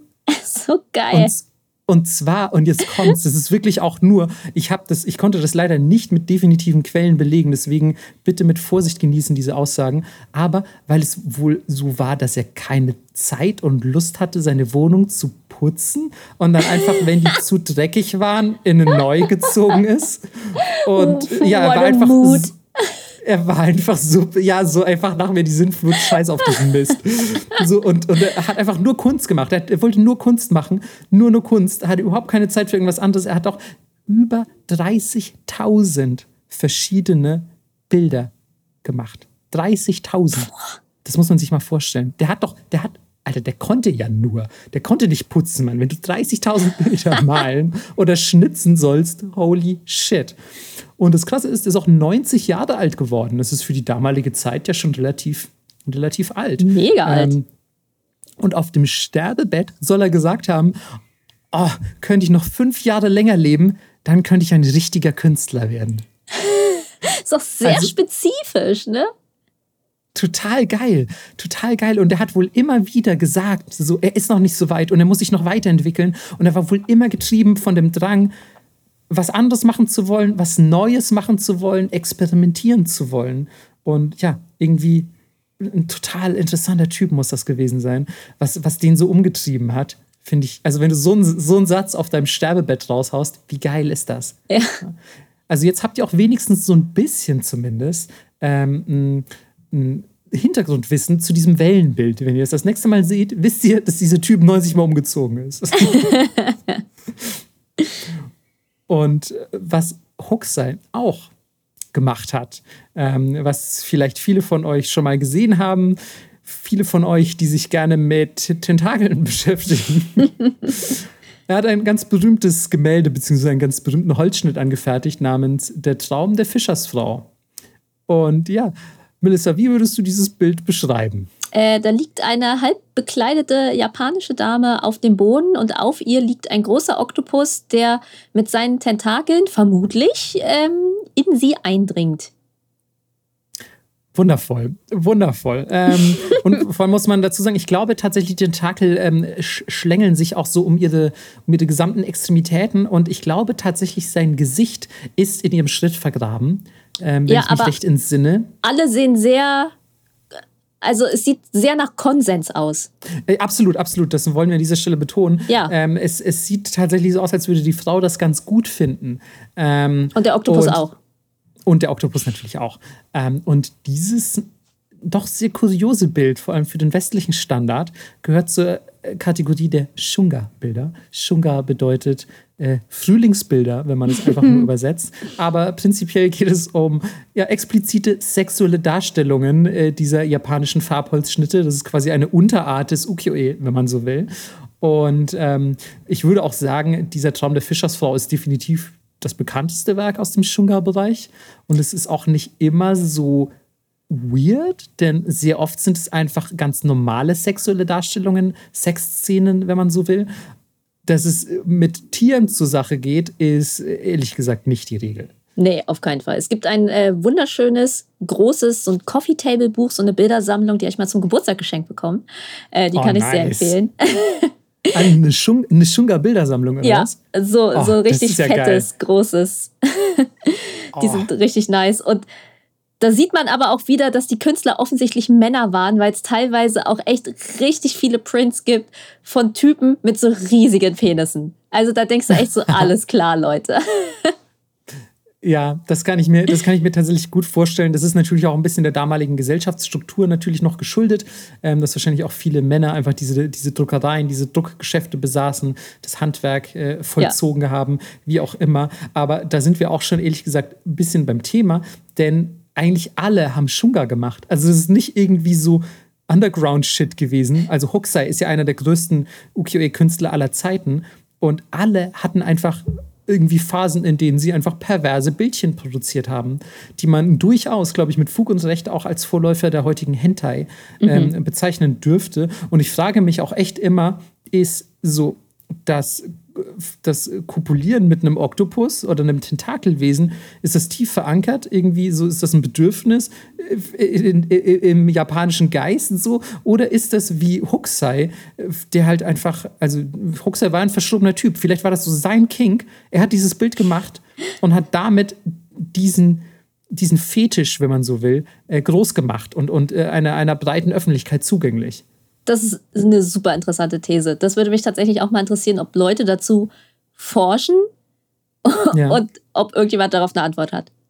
Ja, vor allem, weil also viele von euch, die zum Beispiel sich nicht so viel mit Anime und Manga beschäftigen, Tentakel-Porn im weitesten Sinne ist ein sehr, sehr gängiges, wenn nicht sogar das gängigste Thema, ähm, wenn es jetzt so abseits vom normalen Sex stattfindet. Und man fragt sich echt immer so als, als Westmensch, so, so, hä, wie, wie kommt man darauf? Was hat das, was hat das damit auf sich? Mhm. Also das müsste man echt mal, müsste man echt mal rausfinden oder, keine Ahnung, wissenschaftlich aufbereiten. Aber tatsächlich äh, war Shunga auf jeden Fall mega beliebt, unabhängig von diesen, von diesen weirden Motiven. Äh, das fanden wohl alle sehr geil. Und ich habe gelesen, alle, alle hatten Shunga. Jeder hatte Shunga. Frauen, Hausfrauen hatten Shunga, Samurai hatten Shunga, Tokugawa-Beamte hatten Shunga, ähm, Händler hatten Shunga. Wirklich jeder. Das war ein komplett gesamtgesellschaftliches Phänomen. Und es gibt sogar so geile Aberglauben, habe ich gesehen, wie dass ein Samurai die Schlacht überleben wird, wenn er mit einem Shunga-Bild in der Tasche in die Schlacht zieht. Geil. Oder dass das Haus eines Händlers nicht abbrennt, wenn er ein Shunga-Bild irgendwo darin aufhängt. Wie geil. Genauso gab es, gab es, jetzt haltet euch fest, anscheinend geheimes Sexzimmer in, in Räumen, wo dann zum Beispiel auch so Wandschirme standen, wo nicht normale Bilder drauf waren, sondern Schunga-Bilder. Das waren dann geheime Kopulierzimmer mit Schunga-Bildern dekoriert. Und so, also wie geil einfach nur. Und ja, ihr fragt euch jetzt aber sicher, so, äh, Marco, stopp mal, du hast auch gerade noch erzählt, so, äh, Tokugawa-Shogunat findet Sex überhaupt nicht geil und die sind schon ausgerastet bei einer Frau, die irgendwie ihren, ihren Busen entblößt hat. Was ist denn mit Shunga? Der Shunga war natürlich maximal verboten, Leute. Das hat nur niemanden interessiert. Das hat, das hat überhaupt niemanden interessiert. Und alle Leute haben das halt einfach so unter der Ladentheke verkauft. Ne? So bist halt hingegangen und hast gesagt, ja, ich hätte hier gerne einmal äh, die große Welle bei Kanagawa, die finde ich ganz schön. Und ey, hast, du, hast du auch, Entschuldigung, hast du auch Tentakel? Tentakelporn? Tentakelporn? Ja, okay, ich nehme alles, was du hast. Komm, gib Tentakelporn. So ungefähr müsst ihr euch das vorstellen. Und ähm, ja, wurde, wurde dann quasi an die gesa gesamte Gesellschaft verteilt. Ähm, 1910, ja, endlich mal wieder eine Jahreszahl. Wir haben jetzt nicht mehr das Tokugawa-Shogunat, denn nach der, nach der Meiji-Restauration ähm, ist das Shogunat ja abgeschafft worden. Es gibt die Regierungsform Shogunat gar nicht mehr. Und wir haben jetzt die Meiji-Regierung. Und die findet das ehrlich gesagt auch nicht so mega nice und macht jetzt sogar den Besitz strafbar von, von Shunga. Buh. Und tatsächlich, ja, Buh, finde ich richtig ungeil. Und tatsächlich wurde im Zuge dieses Verbots und des strafbaren Besitzes wurde ein Großteil aller Shunga-Bilder, die in Japan existierten, vernichtet. So das, sad. Lasst, lasst euch das mal auf der Zunge zergehen, Alter. Das ist unfassbar traurig. Das ist, ehrlich gesagt, viele Leute regen sich darüber auf, dass die Bibliothek von Alexandria abgebrannt ist. Ja? Aber das hier ist der wahre Verlust. Ist so. So viele Schmuddelbilder. Einfach lost. So viele Schmuddelbilder lost. I don't know, man. Wie viele Terabyte, wie viele externe Festplatten mögen das gewesen sein? Ich weiß es nicht. ja, Tatsache ist das, ähm, ist das auch so erstmal ein bisschen das vorläufige Ende von Shunga gewesen. Denn bis 1986, haltet euch fest, 86 war es verboten, Shunga öffentlich zu zeigen. Ey. Was? Während schon Ey, der weirdeste ehrlich, Crazy Porn existierte. Ja, bis 1986 durftest du, keine Ahnung, den Traum der Fischersfrau eigentlich nicht angucken. Also auch Kunstausstellungen und so, ne? Also es geht jetzt nicht darum, dass ihr das irgendwo, äh, dass ihr einen Bus damit plakatieren wollt in der Innenstadt, sondern es geht darum, dass auch in Kunstausstellungen quasi diese Nacktheit, diese Form des Kopulierens nicht gezeigt werden durfte. Das ist sowas von und daneben, holy shit. Und es hat tatsächlich bis 1994 gedauert, bis das erste Mal unzensiert in Japan Shunga wieder veröffentlicht wurde abgefahren, oder? Aber ich meine, rein theoretisch, das ist ja, das ist ja eigentlich auch wieder ein Thema für eine Folge Porn, Sexualität, Prostitution in Japan und so. Da müssen wir noch tausend Folgen zu aufnehmen, wie wir es jedes Mal ankündigen. Ja. Aber viele von euch, die versucht haben, schon mal einen japanischen Porno sich anzusehen, wissen ja, dass da auch alles zensiert ist. Mhm. Also es ist ein Land, wo die Zensur ähm, des Sexualaktes bis heute fortbesteht. Und ja, Deswegen darf man sich fast schon freuen, dass seit 1994 anscheinend wenigstens Shunga wieder als Kunst ausgestellt werden darf. Mann, aber hier, ne, Melissa, mach du doch mal eine Shunga-Ausstellung mit deinem Buch. Das äh, finde ich auch ganz gut. Oder, oh, oh, ey, Melissa, ganz ehrlich, weißt du, was ich bei dir, bei dir sehe? für deine Zukunft ja. sehe ich es eigentlich dass du irgendwann so eine, so eine alte, ganz skurrile Lady wirst und die einfach die größte Schungersammlung Mitteleuropas hat. Und, und, und, du führst die Leute dann auch immer so in deine heiligen Hallen und so. Und das ist wirklich der richtige, da ist Porn galore auf jeden Fall. Ey, wäre ich dabei, da sehe ich mich. Da, da sehe ich, seh ich dich nämlich auch. Irgendwie passt das so richtig gut zu dir. Ja, das ist so eine, das ist so eine, so eine crazy, so ein crazy Weep aus, aus, aus Berlin. Ähm, die ist ganz verrückt und die hat die größte Schungersammlung. Musst du mir angucken. Ja? Ist, äh, sie selber ist auch echt verrückt. Sie ist so ein bisschen, ja, ach, keine Ahnung. Du musst mal gucken, was sie für Outfits trägt. Auch alles ganz weird und so. Ähm, Lass doch einfach schauen, ob wir von unserem Patreon-Money ein Original Shunga-Print kaufen können. Oh Gott, wäre das geil. Das wäre so, Alter, wäre das geil. Oh mein Gott, man, dann, aber man wird ja noch träumen dürfen. Und dann hast du ihn immer so zwei Wochen und ich habe ihn zwei Wochen. oh Gott, it's a disaster bound to happen. Ja. Ähm, hast du den Print nicht? Nein, du hast ihn doch. Ich, ich habe ihn nicht, ich schwöre, ich habe ihn nicht. Oh, Marco, der ist ja ganz verklebt, was soll das denn? ähm, Nein, oh, der ist Junge. in einem Rahmen. Ach, ach so, ach so. Aber kein Rahmen, den man nicht entfernen könnte. Nein, ähm, weil dann kommt UV-Strahlung drauf und dann okay, okay, okay. verändert sich die Farbe. Deswegen, Leute, Ganz wichtig, wenn ihr tatsächlich einen kaufen solltet, egal ob einen neuen oder einen alten, lasst euch gut beraten bei der Rahmung, denn es gibt auch Glas, was die UV-Strahlen abhält und so eins solltet ihr euch auch gönnen für teure Kunst. Das möchte ich an dieser Stelle auf jeden Fall bestätigen. Ähm, ja, aber finde ich, find ich ehrlich gesagt gut die Idee, dass wir, dass wir uns einfach mit, mit, mit Junga-Kunst eindecken. Ja. Ähm, klasse. Äh, hoffentlich sind die jetzt nicht maßgeblich teurer, weil so viele 1910 vernichtet wurden. Ich fürchte schon. Sondern. Mh, hm, wir, wir, gucken, wir, wir gucken mal, mal. Wir, halten, wir, wir, halten euch auf dem Laufenden. Ähm, um mal kurz in unschuldige Gefilde vorzudringen. Es gibt auch noch andere Dinge, die zum Beispiel mit, mit ähm, Ukiyo-e und mit dieser, mit dieser Herstellungsart gemacht wurden. Zum Beispiel Omochae.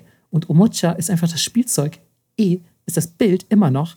Und es waren einfach Spielzeugbilder für Kinder. Wie cute ist das denn? Und ich habe auch Bilder davon gesehen. Und es sind dann so, so zum Beispiel so Sachen, die du echt wie, wie so Magazinbeilagen so ausschneidest. Dann ist da so ein Goldfisch, den du ausschneidest und so zusammenbaust, mhm. so zusammensteckst. Und dann hast du quasi so ein Papierspielzeug. Das hat man damals auch mit dieser Holzdrucktechnik gemacht. Äh, Holzschnitttechnik. Also wie geil ist das? Das finde ich, find ich super schön, die Vorstellung, dass die mit so diesen kleinen Spielsachen irgendwie da durchlaufen, durch die, durch die alten japanischen Straßen, Edos und so. Oh. Und, ähm, und unabhängig davon wurden auch ganz viele so, so Magazine gedruckt.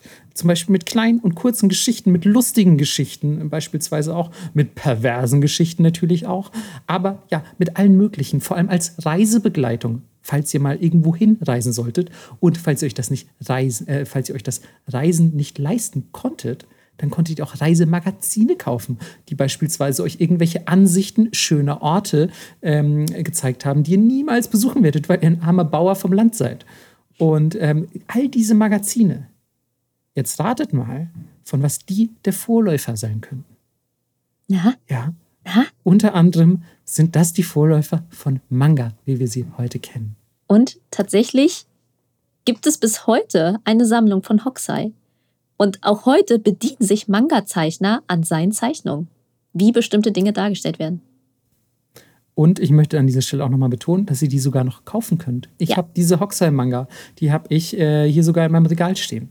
Die gibt es heute noch zu kaufen. Wenn ihr daran Interesse haben solltet und auch generell vielleicht an Kunst und japanischen Farbholzschnitten, dann guckt da auf jeden Fall mal rein. Auch geil, ähm, was, was du zu Hause hast und was ich zu Hause habe. Du hast die Schunga-Sachen, ich habe ich hab die Classic Culture einfach.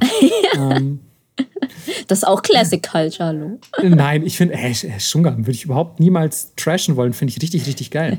ähm, dann sind wir jetzt tatsächlich auch, ihr habt es an Shunga schon ein bisschen gemerkt, wir sind im Niedergang des Ukiyo-e. Wir sind am Ende seiner Geschichte angelangt. Denn nach der Meiji-Restauration, wann, ah, Melissa, wann war die nochmal kurz? 1868. Ja, Mann, 1868. Sehr gut, sehr gut. Langsam, langsam, bleibt das, langsam bleibt das hängen. In irgendeiner Folge hast du nämlich auch mal 1886 gesagt. Ja, ich will immer 1886 ähm, sagen, aber dann sagst du was ja. falsch. Ich so, okay, das konnte es nicht sein.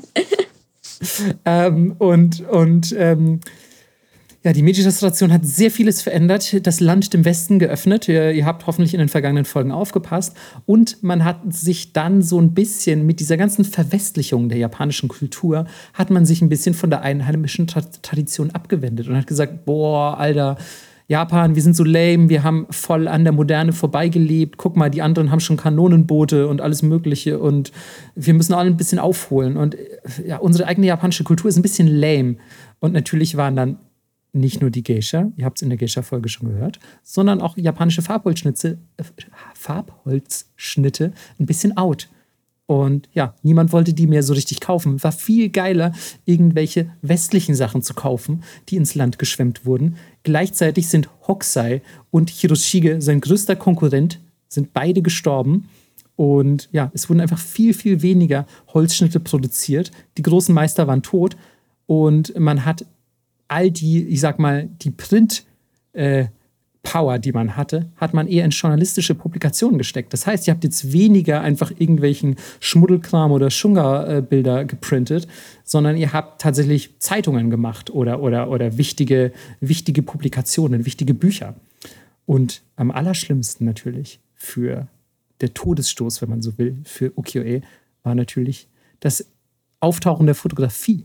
Denn ja, jetzt konnte man natürlich schöne Landschaftsansichten auch einmal knipsen. und hatte die und konnte die ebenfalls vervielfältigen und ja, hatte zum Beispiel ähm, auch die Möglichkeit, super realistisch irgendwelche Leute oder auch nackte Menschen, ja, Porn, Bilder, Fotografie-Porn war auch desaströs für Shunga, ähm, hatte man einfach die Möglichkeit, das alles realitätsgetreu festzuhalten. Und ja, es gab einfach viel mehr Nachfrage nach westlicher Fotografie als nach japanischem Ukiyo-e. Und so ist diese Kunst, abgesehen von wenigen natürlich, die sie heute noch praktizieren, ein Fall für die Museen geworden. So sad. Das ist mega sad. Was allerdings ganz erfreulich ist, tatsächlich hat nicht nur der Westen Japan beeinflusst, sondern natürlich auch der Japan. Äh, der Japan. Der Japan, Japan auch des Westen. Ja, Japan, Japan auch den Westen. Und zwar haben natürlich die ganzen westlichen Leute, die ganzen Besucher, die ganzen Touristen oder Händler, die ins Land gestürmt sind nach der Meiji-Restauration, auch Sachen von da mitgebracht, nämlich die Farbholzschnitte. Und auch wenn die am Anfang nicht so mega beliebt waren, spätestens nach der internationalen Ausstellung in Frankreich 1867 hat sich echt so ein bisschen so ein Japan-Boom entwickelt. Und, und das Kunstverständnis in Europa hat sich natürlich auch weiterentwickelt. Und in Frankreich ist so eine Strömung entstanden, die man als Japonism kennt. Also mhm. Japanismus, wenn man so will. Und alles, was aus Japan kam, war mega geil und en vogue und alle wollten das haben. Uh, einen japanischen Fächer, geil. Japanische Essstäbchen, Kimono, geil. Also so ein bisschen wie wir früher waren. einfach, die waren einfach alle fucking Weeps. Die waren richtige Weeps damals. So. Einfach, das war so geil. Ja, ich habe auch immer alles abgefeiert, was so aus Japan kam. Oh, eine japanische Zeitschrift, ich will's haben. Oh, diese Essstäbchen sind echt aus Japan, geil, muss ich haben. Bring ja. die mir mit. Boah, mega fett. Und man hat alles so getreasured, was aus Japan war. Und das gab es auch äh, in den 1870er Jahren in, in Frankreich. Ähm, und auch auf, auf äh, tatsächliche westliche Künstler, große Namen, hatten die japanischen Farbholzschnitte mega krasse Einflüsse. Degas zum Beispiel hat ähm, seine eigenen mega teuren Bilder natürlich auch, weil er ein fetter, cooler Künstler ist, ähm, hat er gegen japanische Ukiyo-e-Bilder eingetauscht, weil die ihm so gut gefallen haben und natürlich auch als Inspiration dienten. Gleichzeitig ähm, hat Kassat zum Beispiel Alltagsszenen gemalt, die echt ohne Scheiß, wenn es nicht westliche Leute gewesen wären und westlich angezogene, so von Komposition, Farben und Look hätte sie sagen können, ja, sieht voll nach Holzschnitt aus. Ja. Und vielleicht auch ein sehr berühmter Vertreter, Van Gogh, die gute alte Ohrenlose, mhm. ähm, sammelte Zeit seines Lebens leidenschaftlich ähm, japanische Holzschnitte und hat die in Ölmalerei nachgemalt. Gibt es auch mega viele Bilder im Internet, könnt ihr euch alles angucken. Ja, ist echt krass. Also es ist super, super interessant, wie das auch irgendwie so, so ein Japan-Hype Ende des 19. Jahrhunderts in Europa ausgelöst hat. Es ist voll schön, dass nicht nur wir, Melissa, das jetzt so irgendwie 2000 noch was abfeiern, sondern dass die Leute das auch schon mal hatten. Geschichte wiederholt sich. Absolut. Auch diese ganz berühmte Brücke von Monet, ich weiß gar nicht den richtigen Titel, diese rote Brücke in diesen Blumen. Ja. Auch eine ja. super, super beeinflusst worden davon. Und auch wenn du dir die Mode aus der Zeit anguckst, äh, haben die teilweise echt die Stickereien eins zu eins kopiert, aber dann halt auf einem westlichen Kleid und so. Es ist super interessant auch Tattoo-Kunst und so hat das ja mega beeinflusst. Also japanische Tattoo-Kunst vor allem auch. Aber auch da werden wir sicher noch mal drüber sprechen, wenn wir eine Irezumi, also eine Tattoo-Folge machen. Mhm. So sieht's aus. Jetzt. so, Leute, jetzt wisst ihr, wie das alles passiert ist und äh, was alles passiert ist. Aber wie zum Teufel funktioniert das überhaupt? Ey, ganz ehrlich, das frage ich mich immer noch.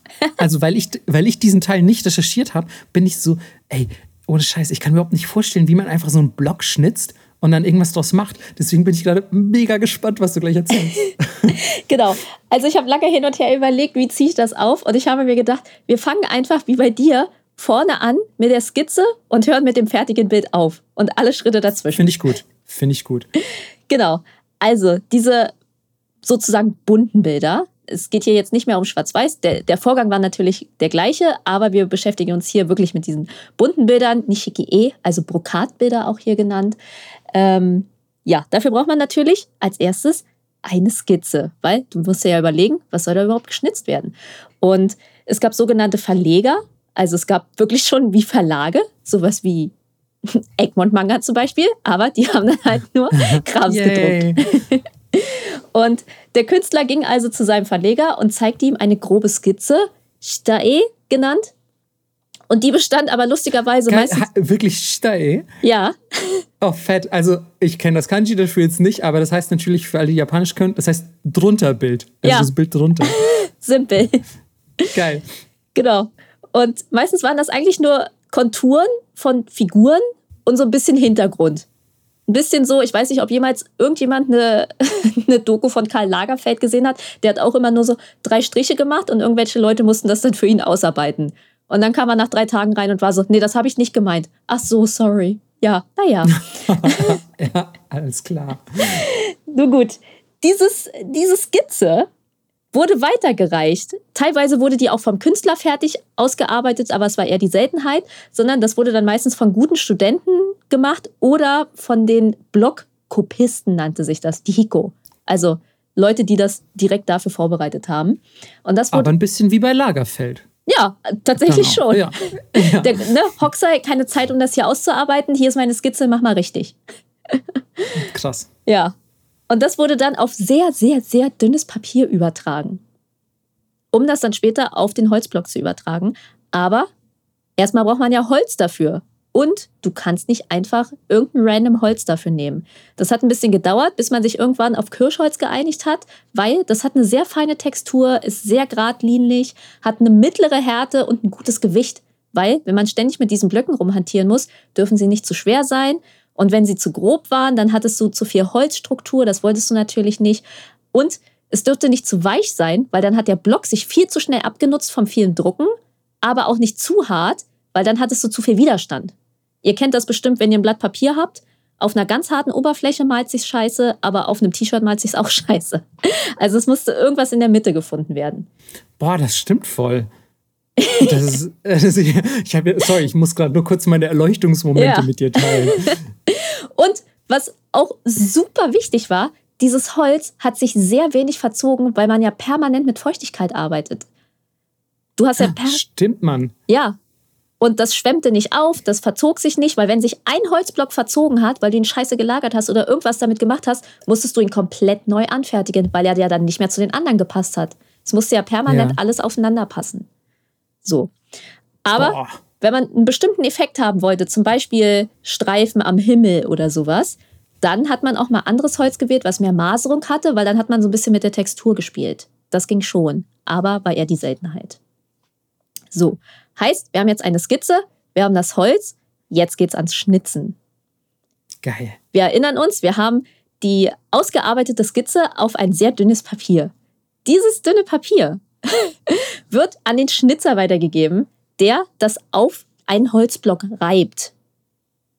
Reibt, reibt, reibt und reibt. Und ich dachte, okay, dann hat er das durchgerieben, aber war nicht so. Der, dieses Papier bleibt da drauf und der fängt dann an, durch dieses Papier durchzuschnitzen.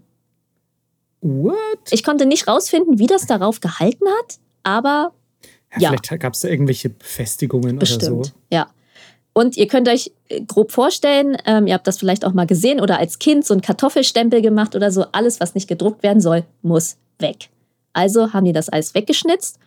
Und ihr müsst euch denken, ich habe hier verschiedene Farben und ich habe verschiedene Dinge, die ich drucken will. Heißt, ich muss für jede Farbe einen einzelnen Block anfertigen.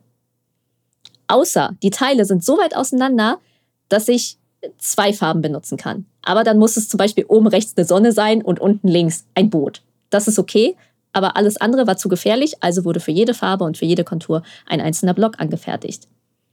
Und Boah.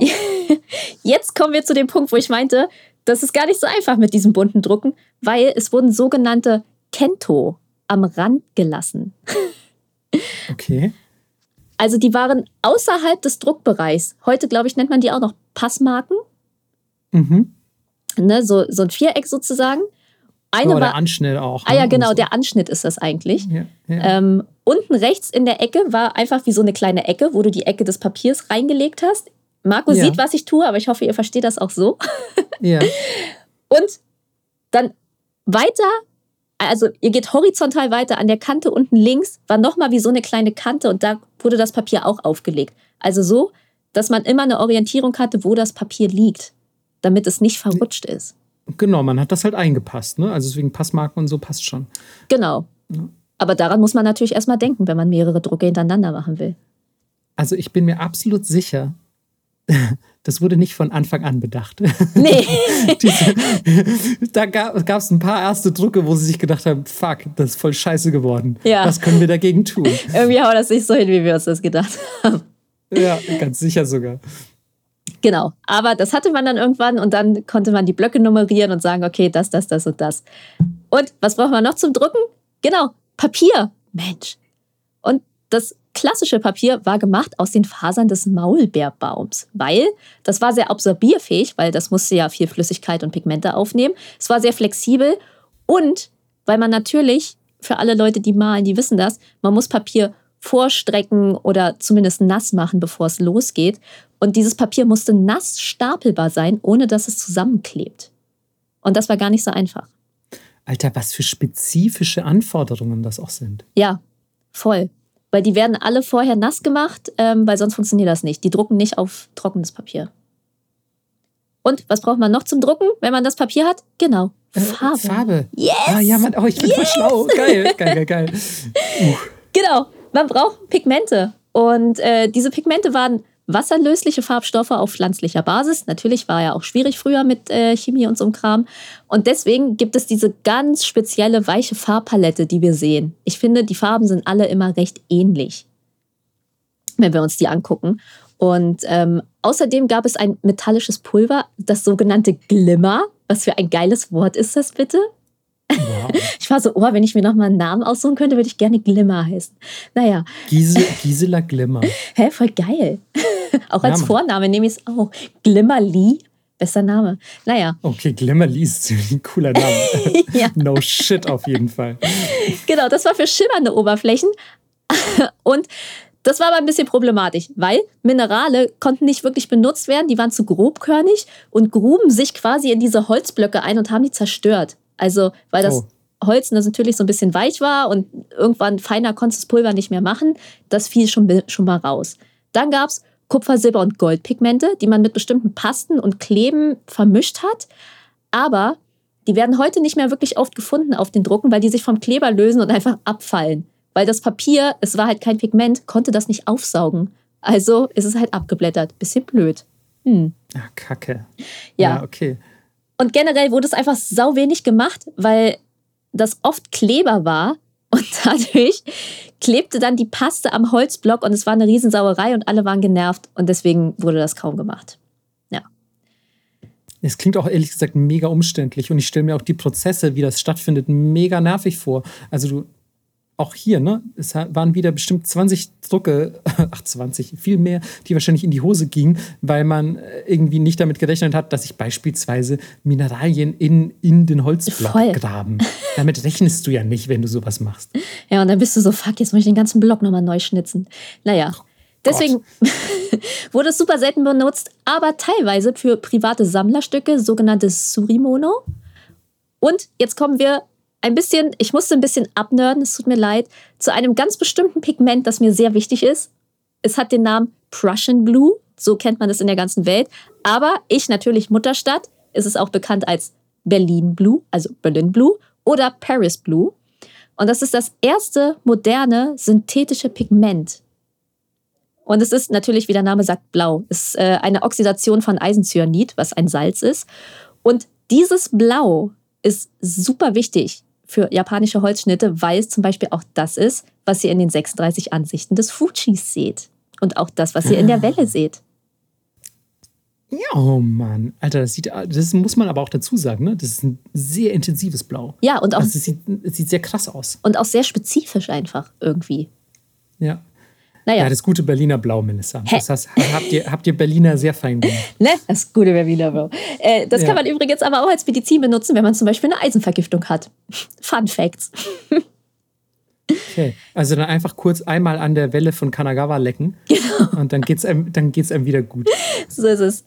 Aber was ich super interessant fand, ähm, im Wesentlichen ist super unbekannt, was sie eigentlich alles für Pigmente benutzt haben.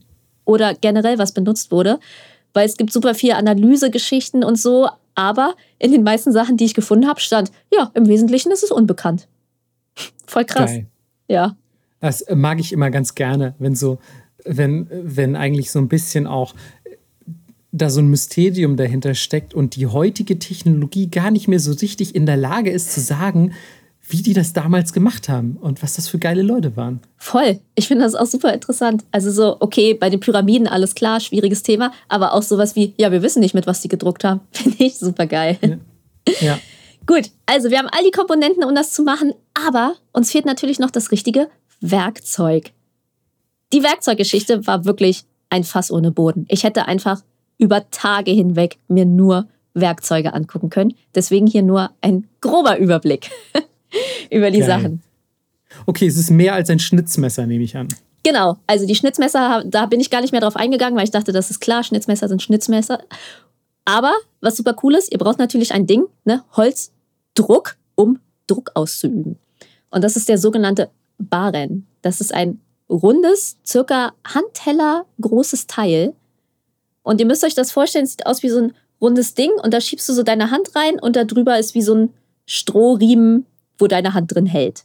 Das ist es basically. Mhm. Und das sind 30 bis 40 Papierkreise übereinander, umwickelt mit Papier, versiegelt mit schwarzem Lack, eingewickelt in eingedrehten Bambusfasern des Shiratake-Bambus. Oh. Das klingt super edel. Das klingt ehrlich gesagt wie so ein Item, was man auf so einer mega langen Quest zusammenbaut und dann besiegt man am Ende damit den bösen Oberchef.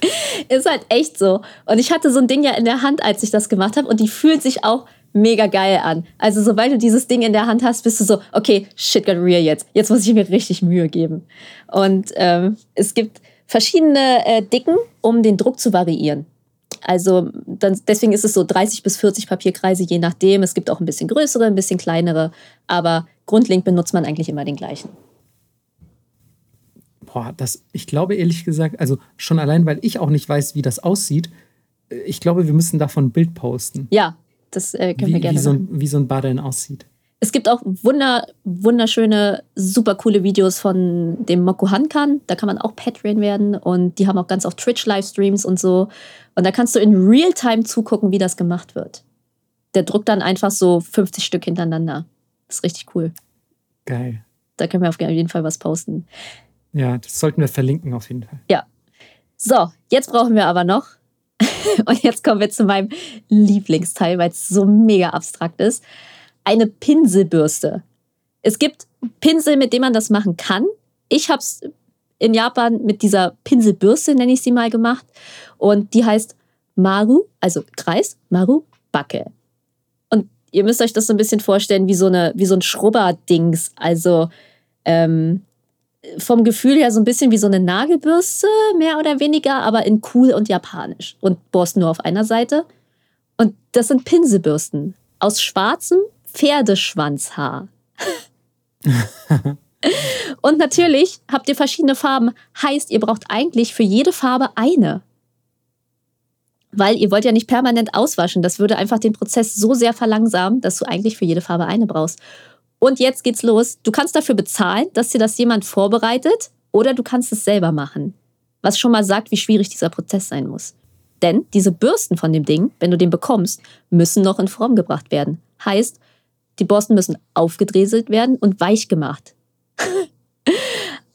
und das geht folgendermaßen. Du zündest die Haare an, löscht sie wieder in Wasser und dann schrubbst okay. du sie über Haihaut bis zu zwei Stunden, bis sie weich warte, sind. Warte, warte, warte, stopp. ich, ich, ich, ich schrubbe mit den Pferdeschwanzhaarpinseln ja. Schrubbe ich zwei Stunden, nachdem ich sie angezündet habe, by the way. Ja. Schrubbe ich zwei Stunden über Haihaut. Ja. Alles klar. Auf deinem Haihaut-Sandpapier, bis sie weich sind. Alter, das ist das Allergeilste. Das ist auch so, was man damals auf sich genommen hat, Alter, um, um, um Holzdrucke anzufertigen. ja. so. Das ist der Wahnsinn. Ja, ich muss, ich muss raus, mein, mein, mein Pinsel ist stumpf, was auch immer man da sagen würde. Ich muss, ich muss kurz einen Hai töten. Ich brauche seine Haut, um meinen Pinsel wieder geil zu machen. Ja. Oder auch, was, was sagst du so? Ja, mein einer, mein bester Kumpel, der ist, der ist tatsächlich, ähm, tatsächlich gestorben, als er seinen Pinsel reparieren wollte, weil der, der Hai hat ihn gegessen. So, Alter, das war damals was für ein heftiger Herstellungsprozess. Ja, völlig absurd. Also als ich das gelesen habe, war ich so, okay, scheiß auf alle anderen Pinsel, ich nehme den. Warte, hast, hast, du so einen auch benutzt? Ja. Oh, fett, Alter. so, heißt, wir haben jetzt alle Komponenten zusammen, hooray, und jetzt können wir drucken. also, ihr bereitet euren Workspace vor. Heißt, ihr nehmt eure Pigmente, mischt sie mit Wasser.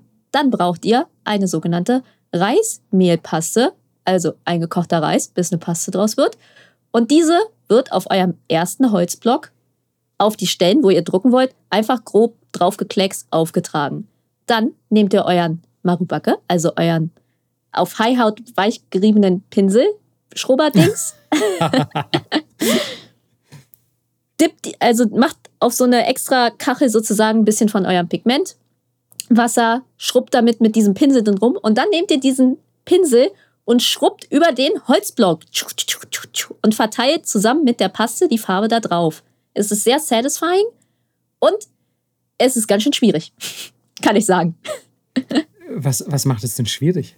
Weil es super gleichmäßig sein muss. Du darfst nicht zu viel Druck ausüben, weil du dann die Pigmente von dieser Holzebene runterscoopst und alles runterwischst. Aber du darfst auch nicht mhm. zu sachte sein, weil du dann die Farbe nicht richtig verteilst. Ah, fuck. Ja. Das ist ein bisschen wie mit dem Holz auch, wo du genau die richtige Mitte treffen musst aus weich, hart, äh, gemasert, nicht gemasert, was auch immer. Genau. Und deswegen machst du das in so kreisenden Bewegungen, schrubbst du das so rauf. So. ich finde die Geräusche, Melissa, die du dabei machst, sind auch sehr gut. Ich bin mir eigentlich fast sicher, dass es genau so klingt. Ja, tut's auch. So, wenn du das geschafft hast und dir sicher bist, das sieht gut aus, dann kannst du dein angefeuchtetes Papier nehmen und es schön in deine Passecke legen und auch unten an deine Kante und dann gerade draufstreichen. Und auch dieser Prozess ist verdammt schwer, weil du natürlich mit dem Rest des Papiers nicht drankommen darfst an die, an die anderen Stellen, weil es sonst verwischt. Aber es muss trotzdem eins zu eins richtig drauf liegen, damit genau die Kanten getroffen werden. Und ich habe zwei ja. Prints hintereinander gemacht und beim ersten war es so ein bisschen wonky, aber der zweite finde ich ist gut geworden. Aber ich war auch so, naja, wie schwer kann es sein, jetzt ein scheiß Papier aufzulegen? Aber es war super schwer. Ey, ganz ehrlich, das klingt super schwierig, finde ich. Also ich, äh, gerade wenn du ja weißt, boah, da ist jetzt schon Farbe drauf, das muss jetzt wirklich komplett sofort sitzen, sonst, ja, zieht das Ding halt schlieren oder die Farbe ist an der falschen Stelle oder was auch immer. Ah, boah, unfassbarer Druck würde ich da spüren. Ja, ha habe ich auch. Na gut, wenn du es geschafft hast, liegt das Papier drauf und dann holst du deinen Barren, also dieses runde Dingsi, wo du deine Hand reinsteckst und übst Druck aus, auch wieder in kreisenden Bewegungen. Hä, aber warte mal, druckst du, also äh, mit, mit, dem, mit dem Barren, übst du Druck auf das Papier dann aus? Ja, und nur bei den Stellen, die halt hoch sind. Boah, das ist ja ganz anders, als ich mir das vorgestellt habe. ja, und auch das war wieder sau schwer, weil wenn du kippst, du hast ja die Farbe runtergebürstet, heißt überall auf diesem Block ist Farbe. Wenn du so ein ja. bisschen kippst mit den Barren, hat das auf einmal Farbe an der Stelle, wo es nicht ja. sein soll, sondern ja. es muss echt nur oben auf der Stelle sein, aber es darf auch nicht zu wenig Druck sein, weil sonst ist nicht überall gleichmäßig Farbe, aber es darf auch nicht zu viel Druck sein, weil du sonst, naja, halt das Papier durchdrückst. Ja. Alter Schwede. Oh mein Gott, dieser ganze Herstellungsprozess erschließt sich mir gerade komplett. Ja. Ähm, so, also ich hätte es wirklich komplett anders eingeschätzt, wenn du jetzt gesagt hättest, Marco, das ist ein japanischer Farbholzschnitt, mach doch bitte auch mal einen ich hätte es ich wäre es komplett anders angegangen und es wäre eine Katastrophe geworden. Ja, weil so in, in, unseren Köpfen ist halt diese super europäische Variante von Linoldruck und Kupferstich und so, wo das ja. einfach so draufgerollt wird, zack, drauf, ciao. ja, ja. Ja, es funktioniert sehr, sehr anders und die Technik, wie du diesen Barren auch hältst und drückst, ist auch super speziell weil er war so, die Kraft muss hier aus, aus dem Gelenk kommen und hier aus der Schulter, mach mal die Bewegung aus der Schulter und ähm, das ist zu viel Druck und ja, es war wirklich sau interessant. Also ähm, er hat dann natürlich auch wieder, wie, wie bei der Weberei, wo ich war, meinte er auch wieder so, ja, und ich sehe, wenn, wenn die Drucker einen schlechten Tag haben, weil der Druck dann anders ist und so. Und ich war so, oh, wie krass das alles ist. Ja, oder er sieht wahrscheinlich so den Druck und sieht so, ah, da kam nicht genug Druck aus dem Handgelenk. Genau. Sondern du hast, du hast eher mit dem Handballen gedrückt. Keine Ahnung, was auch immer er dann sagt. Voll. Genau, aber wenn du das alles geschafft hast und all deine Schritte gemacht hast, dann kannst du das Papier abziehen und hast es geschafft. Und das Geile ist, wenn du wirklich einen richtigen Holzdruck in der Hand hast und du hältst das so schräg gegens Licht, siehst du den Druck, den du ausgeübt hast auf dem Papier. Das Papier ist quasi auf einmal dreidimensional geworden, was bei einem maschinellen Print niemals passieren würde. Ja, klar. Alter Schwede. Und jetzt stell dir mal vor, du machst einen mit 15 Farben und bei der 15. Farbe verkackst du den Prozess. Ja. Oh Gott, oh Gott, oh Gott. Und das ist jetzt nur einer. Ich möchte an dieser Stelle nochmal betonen, ich möchte nochmal kurz ins Geschichtliche zurück. Bis Ende des 19. Jahrhunderts was, was hatten wir gesagt? Ich, ich muss kurz noch mal hochscrollen. Ich glaube, also es waren auf jeden Fall mehrere Millionen. Ja. Ich glaube, wir hatten auch gar keine genaue Zahl. Mehrere Millionen Drucke, die in dieser Weise hergestellt wurden. Ja. What the fuck, Mann. Aber es war wirklich unfassbar meditativ und es hat wirklich, wirklich Spaß gemacht. Also ich kann jedem empfehlen, wenn ihr in Tokio seid und euch ein bisschen dafür interessiert, auch wenn ihr sagt, oh, ich bin super untalentiert, also die Leute, die das da mit euch machen, sind super cool und das ist echt, so wie die das machen, idiot-proof mehr oder weniger.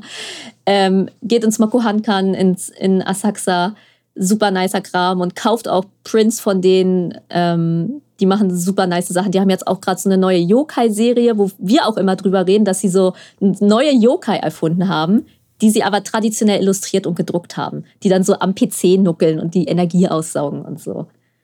Ja, die hast du mir auch geschickt. Die sehen unfassbar cool aus. Ja. Ich bin fast rückwärts zum Stuhl gefallen, weil das genau unsere Yokai waren quasi, ne? die ja. wir uns gewünscht hatten. Voll.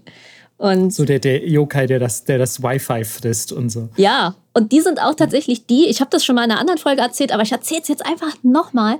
Ähm, das sind die, die auch die Holzschnitzdruckkunst in Japan hochhalten. Weil er meinte, sie müssen jetzt lernen, wie sie Papier drucken und die Instrumente machen, weil die Leute aussterben.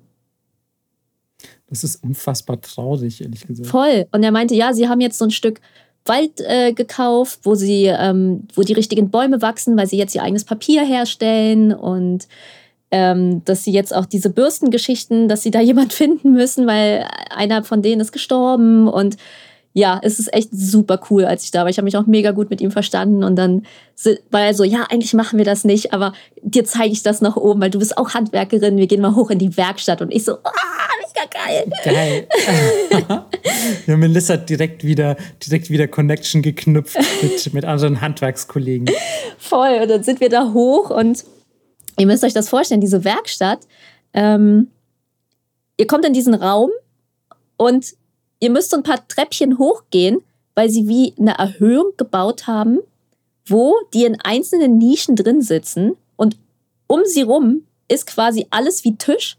Sie sitzen in diesen Nischen und drucken da drauf. Und die haben dann da einfach gesessen, haben Musik gehört, einige hatten auch ihr iPad daneben stehen und so und haben dann da sehr, sehr ruhig und beschaulich vor sich hingedruckt. Ach, das stelle ich mir richtig, richtig schön vor. Voll. Könnte tatsächlich sein, dass ich mir das echt mal anschaue, wenn ich wieder in Asakusa bin. Ja, es hat richtig, richtig Spaß gemacht und ähm, es war super cool. Also ich dachte so, ach ja, das, ich habe keinen Bock in Japan zu arbeiten und er war auch gleich so, ja, hier, das ist sehr schlecht bezahlt, aber wir kümmern uns um dein Visa und wenn du willst, kannst du hier morgen anfangen. So, du kannst gut drucken, du hast den Drive und ich so, ah, das ist super cute, best boy. er so, ja, wenn du wieder da bist, komm unbedingt vorbei und so. Die waren richtig, richtig äh, nice. Ich hatte super viel Spaß. Okay, jetzt mal kurz überlegen, wie wichtig mir mein Job als Manga-Redakteur ist. ähm, Alter, ich stell dir auch mal vor, ich ziehe nach Japan und werde Holzschnittmacher. Ja. oh. Okay, aber man wird ja noch träumen dürfen. Ja, und was ich auch cool finde, ist, dass sie ähm, sowohl super traditionelle Drucke wieder aufleben lassen, aber auch ganz neue Sachen, wie zum Beispiel Super Mario in traditionell oder Animal Crossing oder was auch immer. Star Wars mhm. Prints haben sie ganz viele.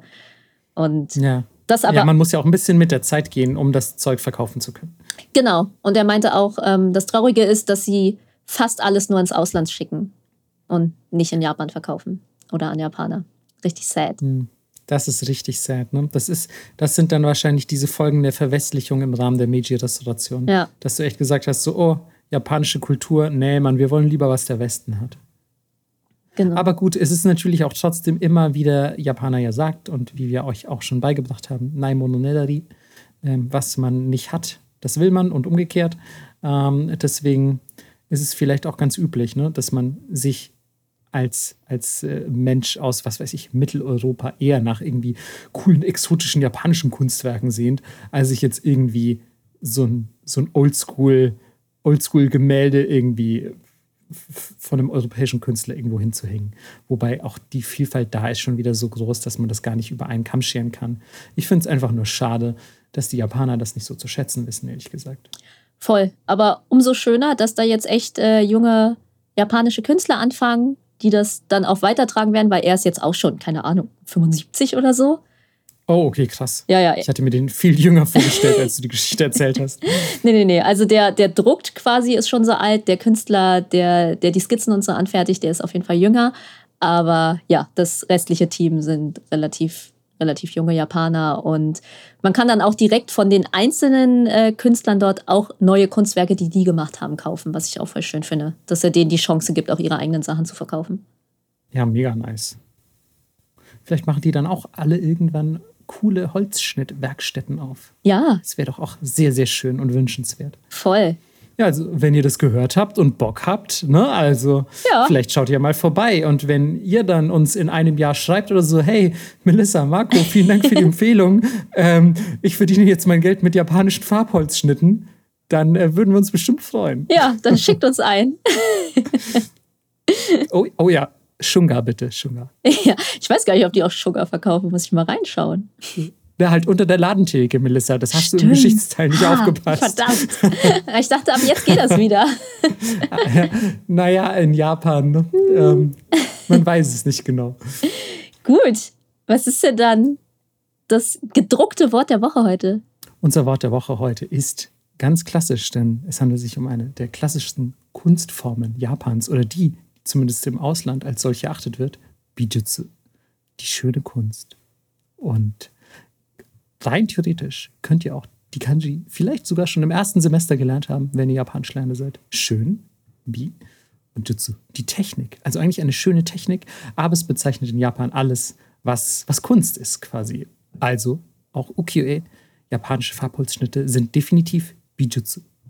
Auf jeden Und wenn Fall. ihr zum Beispiel, und wenn ihr zum Beispiel in ein Kunstmuseum wollt, dann geht ihr in ein Bijutsu-kan. Dann hängt ihr einfach Haus an. Ein, ein schönes Kunsthaus, wenn man so will. Ein schönes Technikhaus, was auch immer. äh, da hängt dann die ganze Kunst. Da hängt der Hokusai.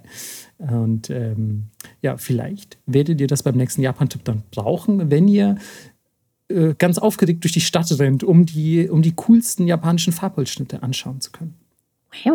Wow.